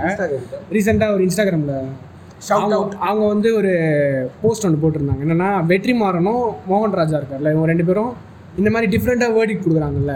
ஃபர்ஸ்ட் ஹாஃப் ஒரு வேர்டிக் செகண்ட் ஆ. ஃபர்ஸ்ட் ஹாஃப் பார்த்துட்டு first half super Super. Going to watch second half ட்விட்டரில் ஒரு ட்வீட் இது மாதிரி வந்து கொடுக்குறாங்களா? அதை பற்றி சொல்லியிருந்தாங்க. வெற்றி மாறன் என்ன சொல்லியிருந்தாங்கன்னா இந்த மாதிரி நீ எதுக்கு ஃபர்ஸ்ட் ஹாஃப் ஒரு ஆ. வேர்டிக் செகண்ட் ஹாஃப் ஃபுல் படத்தையும் பார்த்துட்டு பொறுமையாக சொல்லு. ரெண்டுமே ஒரு படத்துல இருக்கிறது தான். அதை நீ பிரிச்சு பார்த்தனா நீங்க நீங்க அப்படி அப்படி நீங்க சொல்றீங்க. ஆனா வந்து என்னங்க சார் ஒரு சட்டம் அப்படின்ற ஒரு படத்துல Duplex film. டூப்ளெக்ஸ் ஃபிலிம்னு சொல்லு. எப்படி வெப் சீரிஸ் மூவி அது மாதிரி அது ஒரு ஜானர் ஷிஃப்ட் ஒரு ஜானர் இல்ல அதே போல வந்து இந்த ஃபர்ஸ்ட் ஆஃப் செகண்ட் ஆஃப் பிரிக்கிற பழக்கம் எங்க வந்துச்சுன்னு பாத்தீங்கன்னா இந்த வெப் சீரிஸ் பார்க்க ஆரம்பிச்சுல இருந்தா எல்லா கமனாட்டிஸும் வந்து என்ன பண்ணானுங்க ஒரு எபிசோடு பார்த்தோன்னே அப்படியே ஒரு பிரேக் விட்டுட்டு அடுத்த நாள் ஒரு எபிசோடு அதுக்கு அடுத்த நாள் ஒரு எபிசோடுன்னு பார்க்க தொடங்குனதுனால தான் எனக்கு இந்த ஃபர்ஸ்ட் ஆஃப் செகண்ட் ஆஃப் பிரிவு வந்து தான் எனக்கு. இல்ல அதுக்கு முன்னாடி இல்ல இல்ல அதுக்கு முன்னாடில இருந்தே இருக்கு. நான் வந்து ஃபர்ஸ்ட் இப்போ இறைவி படத்தை போய் இந்த ரிவ்யூ பார்த்தேன். மொக்க படம் ஃபர்ஸ்ட் ஹாஃப் மட்டும் ஓகே ஃபர்ஸ்ட் ஹாஃப் பார்த்துட்டு ஃபர்ஸ்ட் ஹாஃப் சூப்பர் அப்படின்னு. இப்போ என்ன ஆயிடுச்சுன்னா படம் ஃபுல்லாக பார்த்துட்டு ஃபர்ஸ்ட் ஹாஃப் ஓகேன்னு மாற்றிடுவானுங்க கடைசியில். ஏன்னா வந்து படம் ஓரளவுக்கு சுமார் எனக்கு பிடிச்சிருந்தது அந்த படம். ஆ. இப்ப என்னன்னா புதுசா புதுசா ஒருத்தர் வந்திருக்காரு. புதுசா ஒருத்தர் வந்திருக்காரு. அவர் யாருன்னா.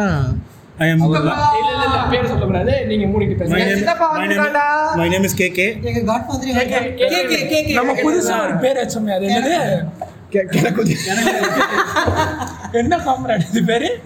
குல்டி காமராடு கோல்டி காம்ராட் வாங்க கோல்டி காம்ராட் இந்த மனிதர்கள் இப்படிதான் இருக்காங்க. நான் வந்து ஒரு ஹியூமனிஸ்ட்னு சொல்லிட்டேன். சரி சுத்தமா. இல்ல.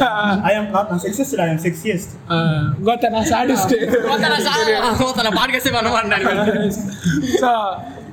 அதான் இப்போ போற பக்கத்துல இவனுக்கு பண்றத பாத்தீங்கன்னா நீ ஃபர்ஸ்ட் ஹாஃப் ஃபர்ஸ்ட் ஹாஃப்க்கு தண்ணி காசு வச்சிருவாங்க போல செகண்ட் ஹாஃப் தண்ணி காசு வச்சிருவாங்க போல. ஒரு படத்தை பார்க்கணும்னா. இல்ல ஊம்புறது. ஃபர்ஸ்ட் ஹாஃப் மட்டும் பார்க்கணும்னா நூறு ரூபாய் செகண்ட் நூற்றம்பது நூத்தம்பது ரூபாய் என்ன தம்பி சொல்றீங்க ஃபர்ஸ்ட் ஹாஃப் மட்டும் போதும். என்ன தம்பி சொல்றீங்க? என்ன சொல்றது டீல் நல்லா இருக்குல்ல? என்ன சொல்றது? இந்த மாதிரி தனியா பிரிச்சுட்டாங்கன்னா ஏன்னா நீ நீ எந்த ரிவ்யூ கேட்டுட்டு நீ நீ எந்த ஆஃப் பிடிக்குமோ அந்த ஆஃப் மட்டும் பார்த்துட்டு போயிடு. எக்ஸ்ட்ரா பிட்டரிங் வந்து எக்ஸ்ட்ரா சார்ஜஸ் ஜிஎஸ்டியோட டிஷ்யூஸ் தருவாங்களே ஆமா எக்ஸாம்பிளுக்கு ஏதாவது ஒரு படம் சொல்லுங்க. வடச்சென்னை செகண்ட் ஹாஃப் தானே? நீங்க இதை சுத்த மாட்டீங்க கொல்டி கிளம்புடா எந்த படத்தை சொல்றாங்க எக்ஸாம்பிள் கேட்டா. மீன்வே இல்லை வட சென்னை பத்தி உங்க ஒப்பீனியன் ஏதாவது சொல்றாங்க வட சென்னை படத்தை பத்தி. நாங்க வந்து அதான் அந்த ப்ரீக்வல் அன்பா செந்தில் அன்பா யாரு இதுடா நம்ம அண்ணன்டா ராஜன் அண்ணன் ராஜன் அண்ணனோட எல்லாரும் கேஜிஎஃப் கேஜிஎஃப் கம்ப்ளீட் பண்ணும்போது பெஸ்ட் கேஜிஎஃப் கேஜிஎஃப் இருந்தாங்க ஆனா எங்களோட ஒப்பீனியன் வேற. பெஸ்ட் கேங்ஸ்டர் ஃபிலிம் கேஜிஎஃப்லாம் கிடையாது. ஏ. KGF Good fella. Commercial film அதுவும் பத்தி பேசுவோம் ஆர்ஐபி டு ஆரை அது நாங்க தான் சொல்லுவோம். எஸ் இங்க யாராவது மார்டின் ஸ்கோர்சிஸ் கண்டி இருந்தா வந்து ஜாயின் பண்ணிக்கங்க. இல்ல அஹ், ரே அஹ், ஒரே படத்துல நடிச்சு ஓவர் நைட்ல கேங்ஸ்டரான நம்ம ரே எலியோட்டா அவர்களுக்கு. ஆர்ஐபி ரிப் ஒரு two second silence virtual pocket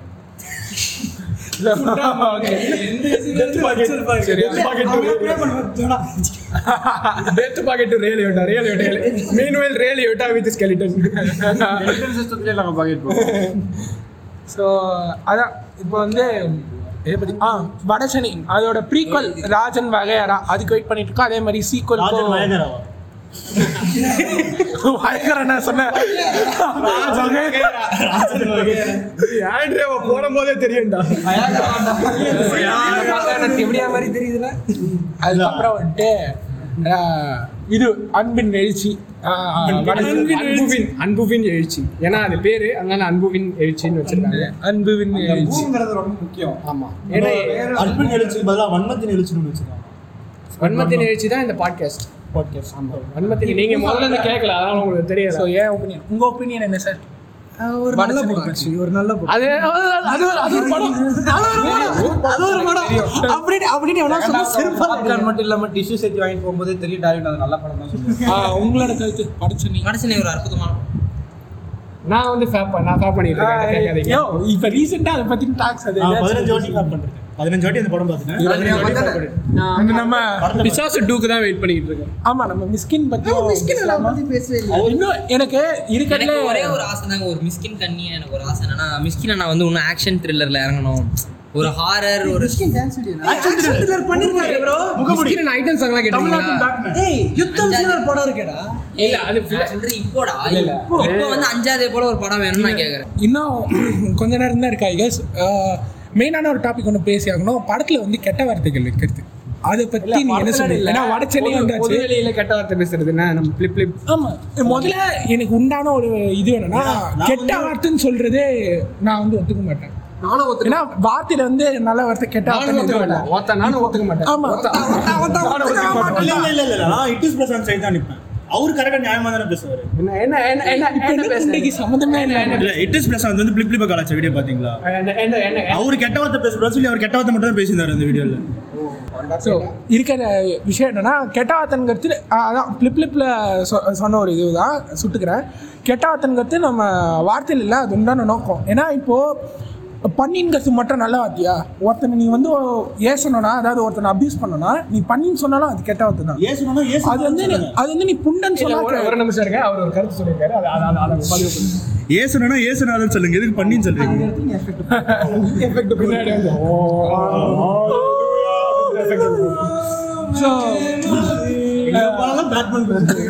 இது என்னன்னா அதான் ஒருத்தனை நம்ம அபியூஸ் பண்ணி ஒருத்தனை திட்டுறோம் அவனை பண்ணி குறவுன்னு சொன்னா கூட அதுவுமே கெட்ட வார்த்தை தான். புண்டன் நம்ம அதுக்கு இல்லை அது கெட்ட வார்த்தைன்றத நான் வந்து பெமினிஸ்ட் நம்ம ஆன்லைன் பெமினிஸ்ட் இருக்காங்களே வித் எமோஜி பி. அவங்க வந்துடுவாங்க உடனே வந்து என்ன பண்ணுறாங்கன்னா நீங்கள் வந்து ஒரு பெ பெண் உறுப்பை வச்சு தான் நீங்கள் திட்டுறீங்க அப்படின்னு சொல்கிறேன் நான் என்ன கேட்குறேன் சரி கெட்ட வார்த்தைனா என்னங்க அப்படின்னு கேட்டேன் நீங்கள் உங்களுக்கு தெரிஞ்ச கெட்ட வார்த்தை. ஒருத்தனை திட்டணும்னா எருமை பண்ணி திட்டுவோம். அப்போ நீங்கள் வந்து எருமை பண்ணியெல்லாம் அஃபன் பண்ணுறீங்க இல்லையா? ஆ. அதுக்கு அதான் இப்போ அதுக்கு அஞ்சறிவு இருக்கு ஆறாவது அறிவு இல்லைன்றனால நீ எதனா பண்ணிட்டு போடா நீ போயிடுது. ஆ நாளைக்கு வந்து அதுக்கு உண்மையிலேயே ஒரு ஆறாவது அறிவுன்னு வந்து இவங்க என்ன வச்சு தான் கெட்ட வார்த்தையை உருவாக்கி வச்சிருக்காங்க அப்படின்னு தெரிஞ்சா அப்போ அது அதையும் அஃபன் பண்ற மாதிரி தானே கணக்கு? சுத்தரிக்கும் வந்து. மெயினான இது என்னன்னா ஒருத்தனை அபியூஸ் பண்ணி அதே போல வந்து எனக்கு தெரிஞ்ச ஒரு ரெண்டு மூணு பேர் வந்து சாதி ரீதியா வந்து பேசிட்டு கெட்ட வார்த்தை பேச மாட்டோம் ப்ரோன்னுவாங்க நீ சாதி பேசுறதே தப்பு தான் சொல்றேன் நான். ஆமா. அதாவது நோக்கே சர்டிஃபிகேட் வாங்கிட்டீங்களா நீங்க? இல்ல அதுவும் வந்து ஒரு பெரிய அது அதை பத்தி பேசுவோம். ஒரு பெரிய டாபிக் இரு நான் இதை முடிச்சிடுறேன். அதுக்கான வாங்க, இது மெயினான மெயினான இது என்னன்னா ஆ ஸோ லீடு கொடுத்துருங்க. லீட்லாம் அதுவும் இல்லை நீங்க மூடிட்டு. இருக்கிறது என்னன்னா ஒருத்தனை வந்து அபியூஸ் பண்ணோம் ஒருத்தனை ஏசணும் அது நீ எந்த வார்த்தை சொன்னாலுமே அது கெட்ட வார்த்தை தான். ஸோ கெட்ட வார்த்தைன்னு பிடிச்சி இந்த புண்டை பண்ணி தேவடியா அதெல்லாம் வந்து கெட்ட வார்த்தை அது வந்து கர்ஸ் வேர்ட்ஸ்னுவாங்க இங்கிலீஷில். அது வந்து ஒரு முறையான வார்த்தை. ஏன்னா இப்போ இங்கிலீஷில் வந்து டிக்கு ஃபக்கர் அந்த மாதிரிலாம் சொன்னாங்கன்னா ஏய் இட்ஸ் பேட் வேர்டு அப்படின்லாம் சொல்லுவாங்க கர்ஸ் வேர்ட் இல்லைன்னா டி வேர்டுன்னுவாங்க அது வந்து எஃப் வேர்டு அன்பார்லிமெண்ட்ரி வேர்டா கன்சிடர் பண்ணா ஒரு அன்பப்ளிக் எதுக்கு வெறும் ஃபக்கர்னு சொல்லுங்க? மதர் ஃபக்கர்னு சொல்லுங்க. comes into the conversation, makes it awkward, leaves the chat. Just guilty comment things. guilty comment things. இல்ல இன்னொரு விஷயம் சில வார்த்தைக்கு பின்னாடி நம்ம நம்ம தினைக்கு யூஸ் பண்ற வார்த்தைக்கு பின்னாடி வந்து ஒரு- நீ அதோட அது எப்படி உருவாச்சுன்னு தெரிஞ்சுன்னா நீ அதை பேச மாட்டேன் உதாரணத்துக்கு இப்போ கேப் மாதிரி மொல்ல மாதிரின்னு சொல்றாங்க. இது எல்லாமே வந்து கேஸ்ட் லிஸ்ட்ல இருக்கு. அதே போல பக்கின்னு சொல்லுவாங்க. ஆமா பக்கின்றது பண்டாரம். பண்டாரம் அப்படிங்கிறது இது எல்லாமே கேஸ்ட் லிஸ்ட்ல இருக்கு. அப்புறம் இன்னும் சண்டாளன்னு சொல்றதும் கேஸ்டிஸ்ல இருக்கும் அப்படியே பறச்சேரி குடிசை அப்படின்னு சொல்றது கூட.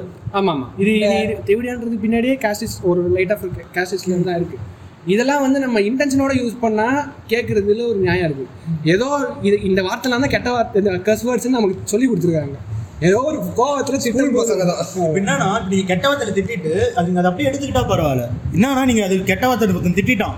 அது கழிச்சு ஒரு வாரம் போய் பிராக்டிஸ் பண்ணிட்டு வந்து ஜிம்முக்கு போயிட்டு உடம்பு ஏத்திட்டு வந்து நல்லா நல்லா நான்லாம் கிழிச்சு வந்து அடிப்பேன் நான்லாம் என்னது இது என்ன அதெல்லாம் எப்படி? அதுவும் அதுவும் பேசிட்டு இருக்கும்போது மூஞ்சி திருப்பி அடிச்சு "ஏய், நான் ஒரு எம்எம்ஏ ஆர்டிஸ்ட் எம்எம்ஏ என் நேர புண்டை. வேற யாரும் இல்லை. கூட சுத்திட்டு இருந்தவருக்கு இதெல்லாம் என் நேர புண்டை. இதுல அஃபெக்ட் ஆனவர் வேற யாரும் இல்லை நான் தான். நான்லாம் கிழிச்சு வந்து அடி. நோ சர்டிஃபிகேட் நோ காஸ்ட் சர்டிஃபிகேட்டுக்கு வந்தோம்னா வந்து நிறைய பேர் வந்து கமெண்ட் செக்ஷன்ல wow acts of new India New India. சபாஷ் Modiji no new India wow great ji சபாஷ் ஜி உங்களது கருத்துக்கள் என்ன பக்கம் தான் பக்கம் தான் என்ன பக்கம் தான் தான் ஏன்னா இப்ப நீ வந்து ஒரு நோ கேஸ்ட் சர்டிபிகேட் நீ போட்டனா நீ வந்து இல்ல, இல்ல, டிஃபால்ட்டா அது யார் வாங்குறான்ற பாத்தீங்கன்னா யூசிஸோ நான் என்ன சொல்றேன் நோ கேஷ் சர்டிஃபிகேட் வாங்குறது வந்து கம்ப்ளீட்லி பர்சனல் சாய்ஸ் உன் இஷ்டம். உனக்கு ரிசர்வேஷன் வேணாம்னு நினச்சினா நீ வாங்கிக்க. இல்லை உனக்கு ரிசர்வேஷனே இல்லைன்னா நீ வாங்கிக்க. நோ கேஷ் சர்டிஃபிகேட் வாங்குறது தான் கேஸ்ட் இஷ்டத்தை ஒழிக்கிறதுக்கு தீர்வுன்னு நீ பேசக்கூடாது.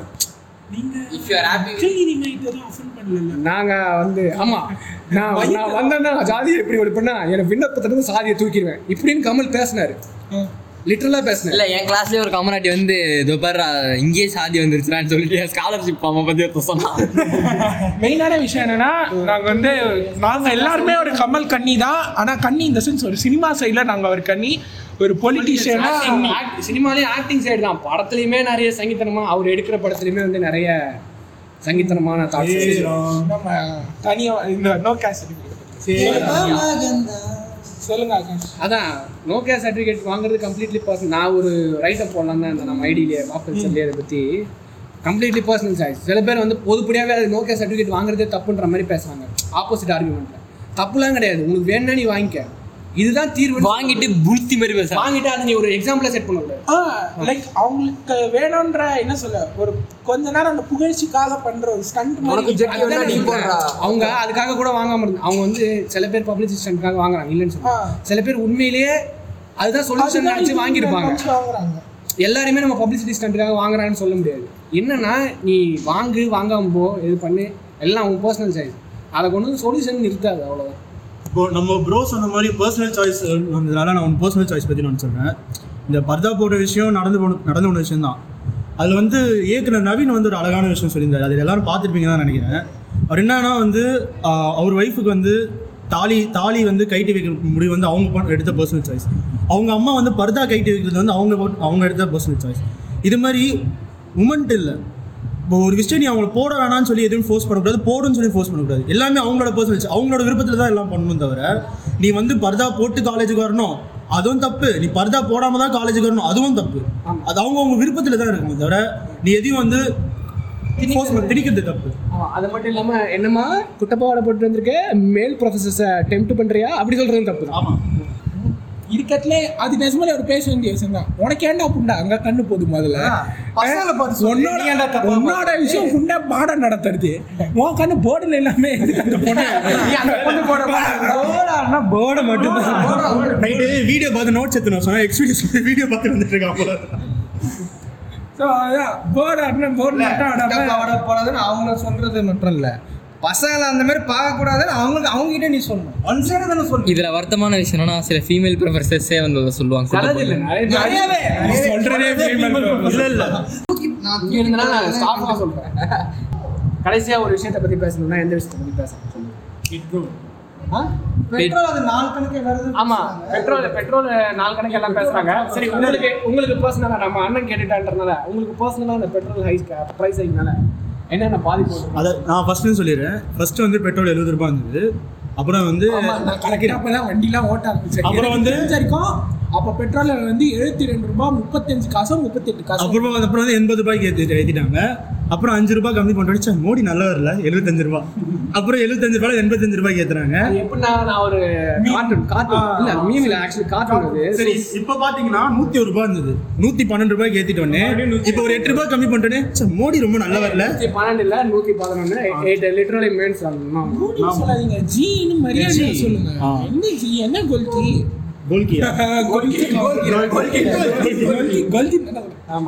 நீங்க நாங்க அதுவா வந்து இதுவா சொல்ல அஃபன் பண்ற விதமா சொல்றோம் ஒரு ஃபன் விதமா தான் நாங்க வந்து கொல்கி நாங்க ஃப்ரெண்ட்ஸுக்குள்ள பேசிக்கிறது. இது நாங்க பொதுப்படியா சொல்ல.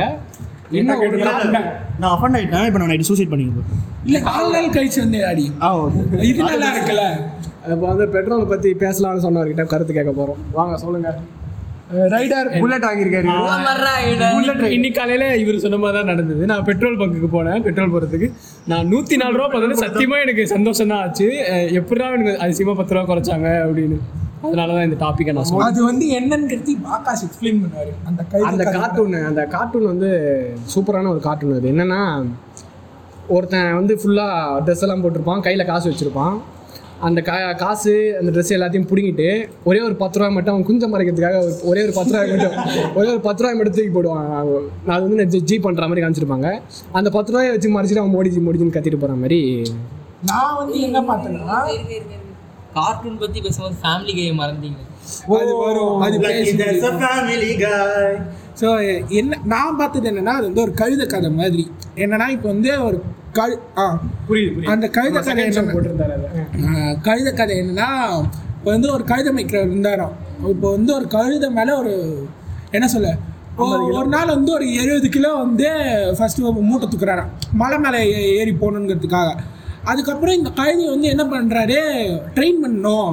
இது நிறைய வெயிட் ட்ரெயின் பண்ணணுங்கிறதுக்காக ஏற்றுறாரு எண்பது கிலோக்கு ஏற்றுறாரு அதுக்கப்புறம் தொண்ணூறு கிலோக்கு ஏற்றுறாரு அதுக்கப்புறம் ஆனால் கழுதியோட கப்பாசிட்டி பார்த்தீங்கன்னா ஒரு நூறு கிலோ நூறு கிலோங்கிறதோட ஒரு எண்பது கிலோ. அந்த மாதிரி தான் வச்சுக்கோங்களேன்.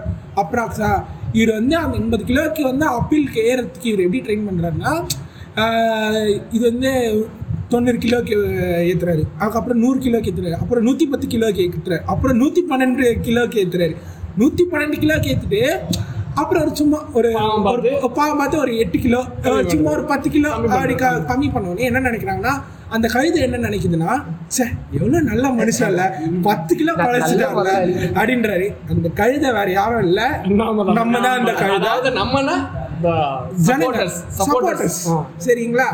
அந்த ஓனர் யாருன்னா நம்ம ஜி நம்ம ஜி ஸோ அந்த மாதிரி ஒரு கழுதையோட கழுதியா நீங்களும் இருந்துராதீங்கன்னு தான் சொல்றோம்.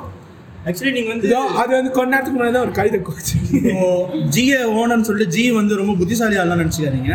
அவர் வந்து அவர் ஒரு பப்பட் தான் ஆக்சுவலி ஆமா அவர் ஒரு வந்து ஒரு பெரிய டாபிக் அது பெரிய டாபிக் அதை பத்தி பேசணும்னா இன்னும் ரெண்டு மணி நேரம் ஆகும். அப்புறம் நாங்களும் ஜெயிலுக்கு போயிடுவோம். காலேஜ்ல இருந்து காலேஜ்ல எங்களை துரத்தி விட்டுருவாங்க. அம்மா ரிமூவ் பண்ணுங்க ரிமூவ் பண்ணுங்க வந்துருவாங்க. இன்னைக்கு எதுக்கு எத்தனை பேர் இருக்காங்க? சரி காலட்டு அதெல்லாம் ஃபர்ஸ்டே சொல்லி ஓகே ஃப்ரெண்ட்ஸ் சரி கடைசியா நம்ம வந்து ஃபேமிலி கையை பத்தி பேசி முடிச்சிட்டா ஒரு திருப்தி கிடைச்சிரும்.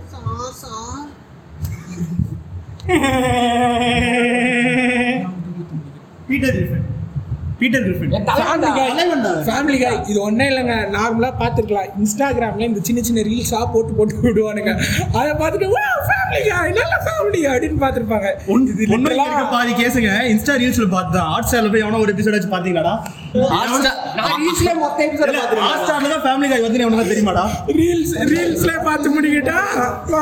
திறமையா அப்படின்னு வந்துருவானுங்க. ஸோ யா இப்போ ரீல்ஸ்னால இப்போ வந்து ரொம்ப வந்து வைரலாக இருக்கு ஃபேமிலி கை ஃபேமிலி காய் வந்து யூஎஸ் கவர்மெண்ட் வந்து வேற யாரும் வச்சு செய்யணும்னு அவசியம் இல்லை. அவனும் வச்சு செய்வானுங்க. வச்சு வச்சு செய்வாங்க எல்லாரையும் வச்சு செய்யறாங்க கூட பாரபட்சம் கிடையாது. லைக் எல்லாரும் லிட்டரலாக ஆமா அந்த குதிரை கோட்டு கை கை கை அடிச்சு விடுறது. ஹீரோ ஹார்னியா தான். ஒன் ஃபேமிலி அவுட் டு நீ பார்த்தது ஃபேமிலி காய் அது ஃபேமிலி. மேன் ஸோ ஃபேமிலி காய் பார்த்துட்டு வந்துட்டு ஃபேமிலி காய்ச்சி பேசிக்கிட்டு இருக்காரு. அனிமல்ஸ் ஃபேமிலி காய் அல்ல அவர் பார்த்தது அவர் இல்ல. சிட்டி. டூ இல்ல ஃபேமிலி இங்க காய் இங்க ஒருத்தர் இருக்காரு. பிரேக்கிங் பேட்ல ஒரு சீரிஸ் ப்ரோ ப்ரோ வேம்பயர் பாருங்க. இப்போ கூட சொல்றேன் வேம்பேர் டேரிஸ் பாருங்கடா. வாழ்க்கை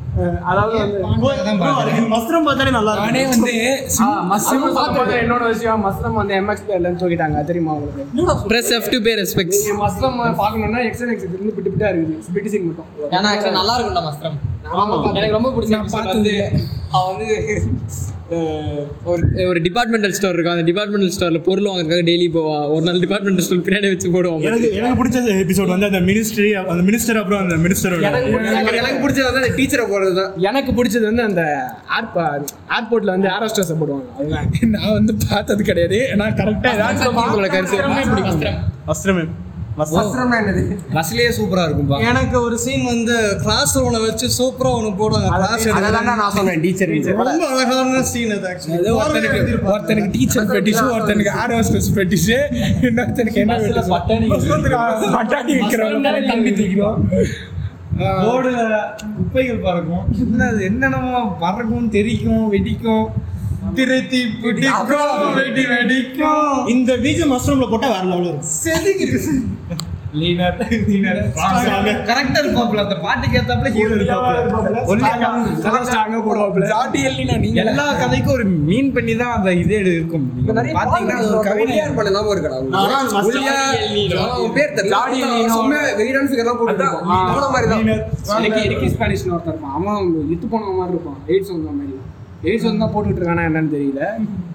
ஸோ முடிச்சிடலாம் ரம்பம் போடாதீங்கன்னா தாய்லிஸ். நம்ம நம்ம இல்ல. எத்தனை கேஸ் வாங்க போறோம் தெரியல இதுக்கே. கொஞ்சம் எல்லாரும் ஹானி ஆயிட்டானுங்க எல்லாம் அமைதி ஆயிட்டானுங்க. இப்பயே முடிச்சிருங்க அதான் கரெக்டா எல்லாம் அடிச்சிட்டு இருக்கானுங்க ஓரமா. ஹார்னிங் கத்து வேற எதுவும் இல்லை. நண்பர்களே அனைவருக்கும் விர்ச்சுவல் பாக்கெட்டுகள் நன்றி.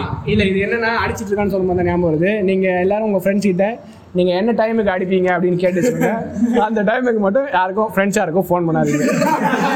இது வந்து Based on true incidents. அதாவது வந்து ஆமா ஆமா அதாவது நான் வந்து கை போகும்போது என் ஃப்ரெண்டு புண்டாம ஒருத்தன் ஃபோன் பண்ணா அவன் இப்போ இங்க இல்ல இருந்திருந்தா சுத்தடி அடிச்சிருப்பேன். ஃபோன் பண்ணி மச்சான் நல்லா இருக்கடா அப்படின்னா இது அது கேட்குற நேரம் அது கிடையாதுன்றனால எனக்கு எனக்கு சூ- சூத்துக்காண்டாய் ஃபோனை வச்சதும் எனக்கு மூடும் போயிடுச்சு. ஆமா அவன் வந்து இல்ல அவன் செத்து போன நேரத்துல ஃபோன் பண்ணுவான். அப்போ நான் வைப்ரேட் வச்சு எடுக்காம இருக்கணும். ஓகே நம்ம இது வந்து பாப் கல்ச்சர் பாட்காஸ்ட் வழங்கும் pocket boys feature Akash and Al Pacino. Al Pacino. Al Pacino? கூட கொல்தி காமரே ஸோ முடிச்சுக்கலாமா? முடிச்சுக்கலாமா? Ready three two one sir sir sir bye sir bye bye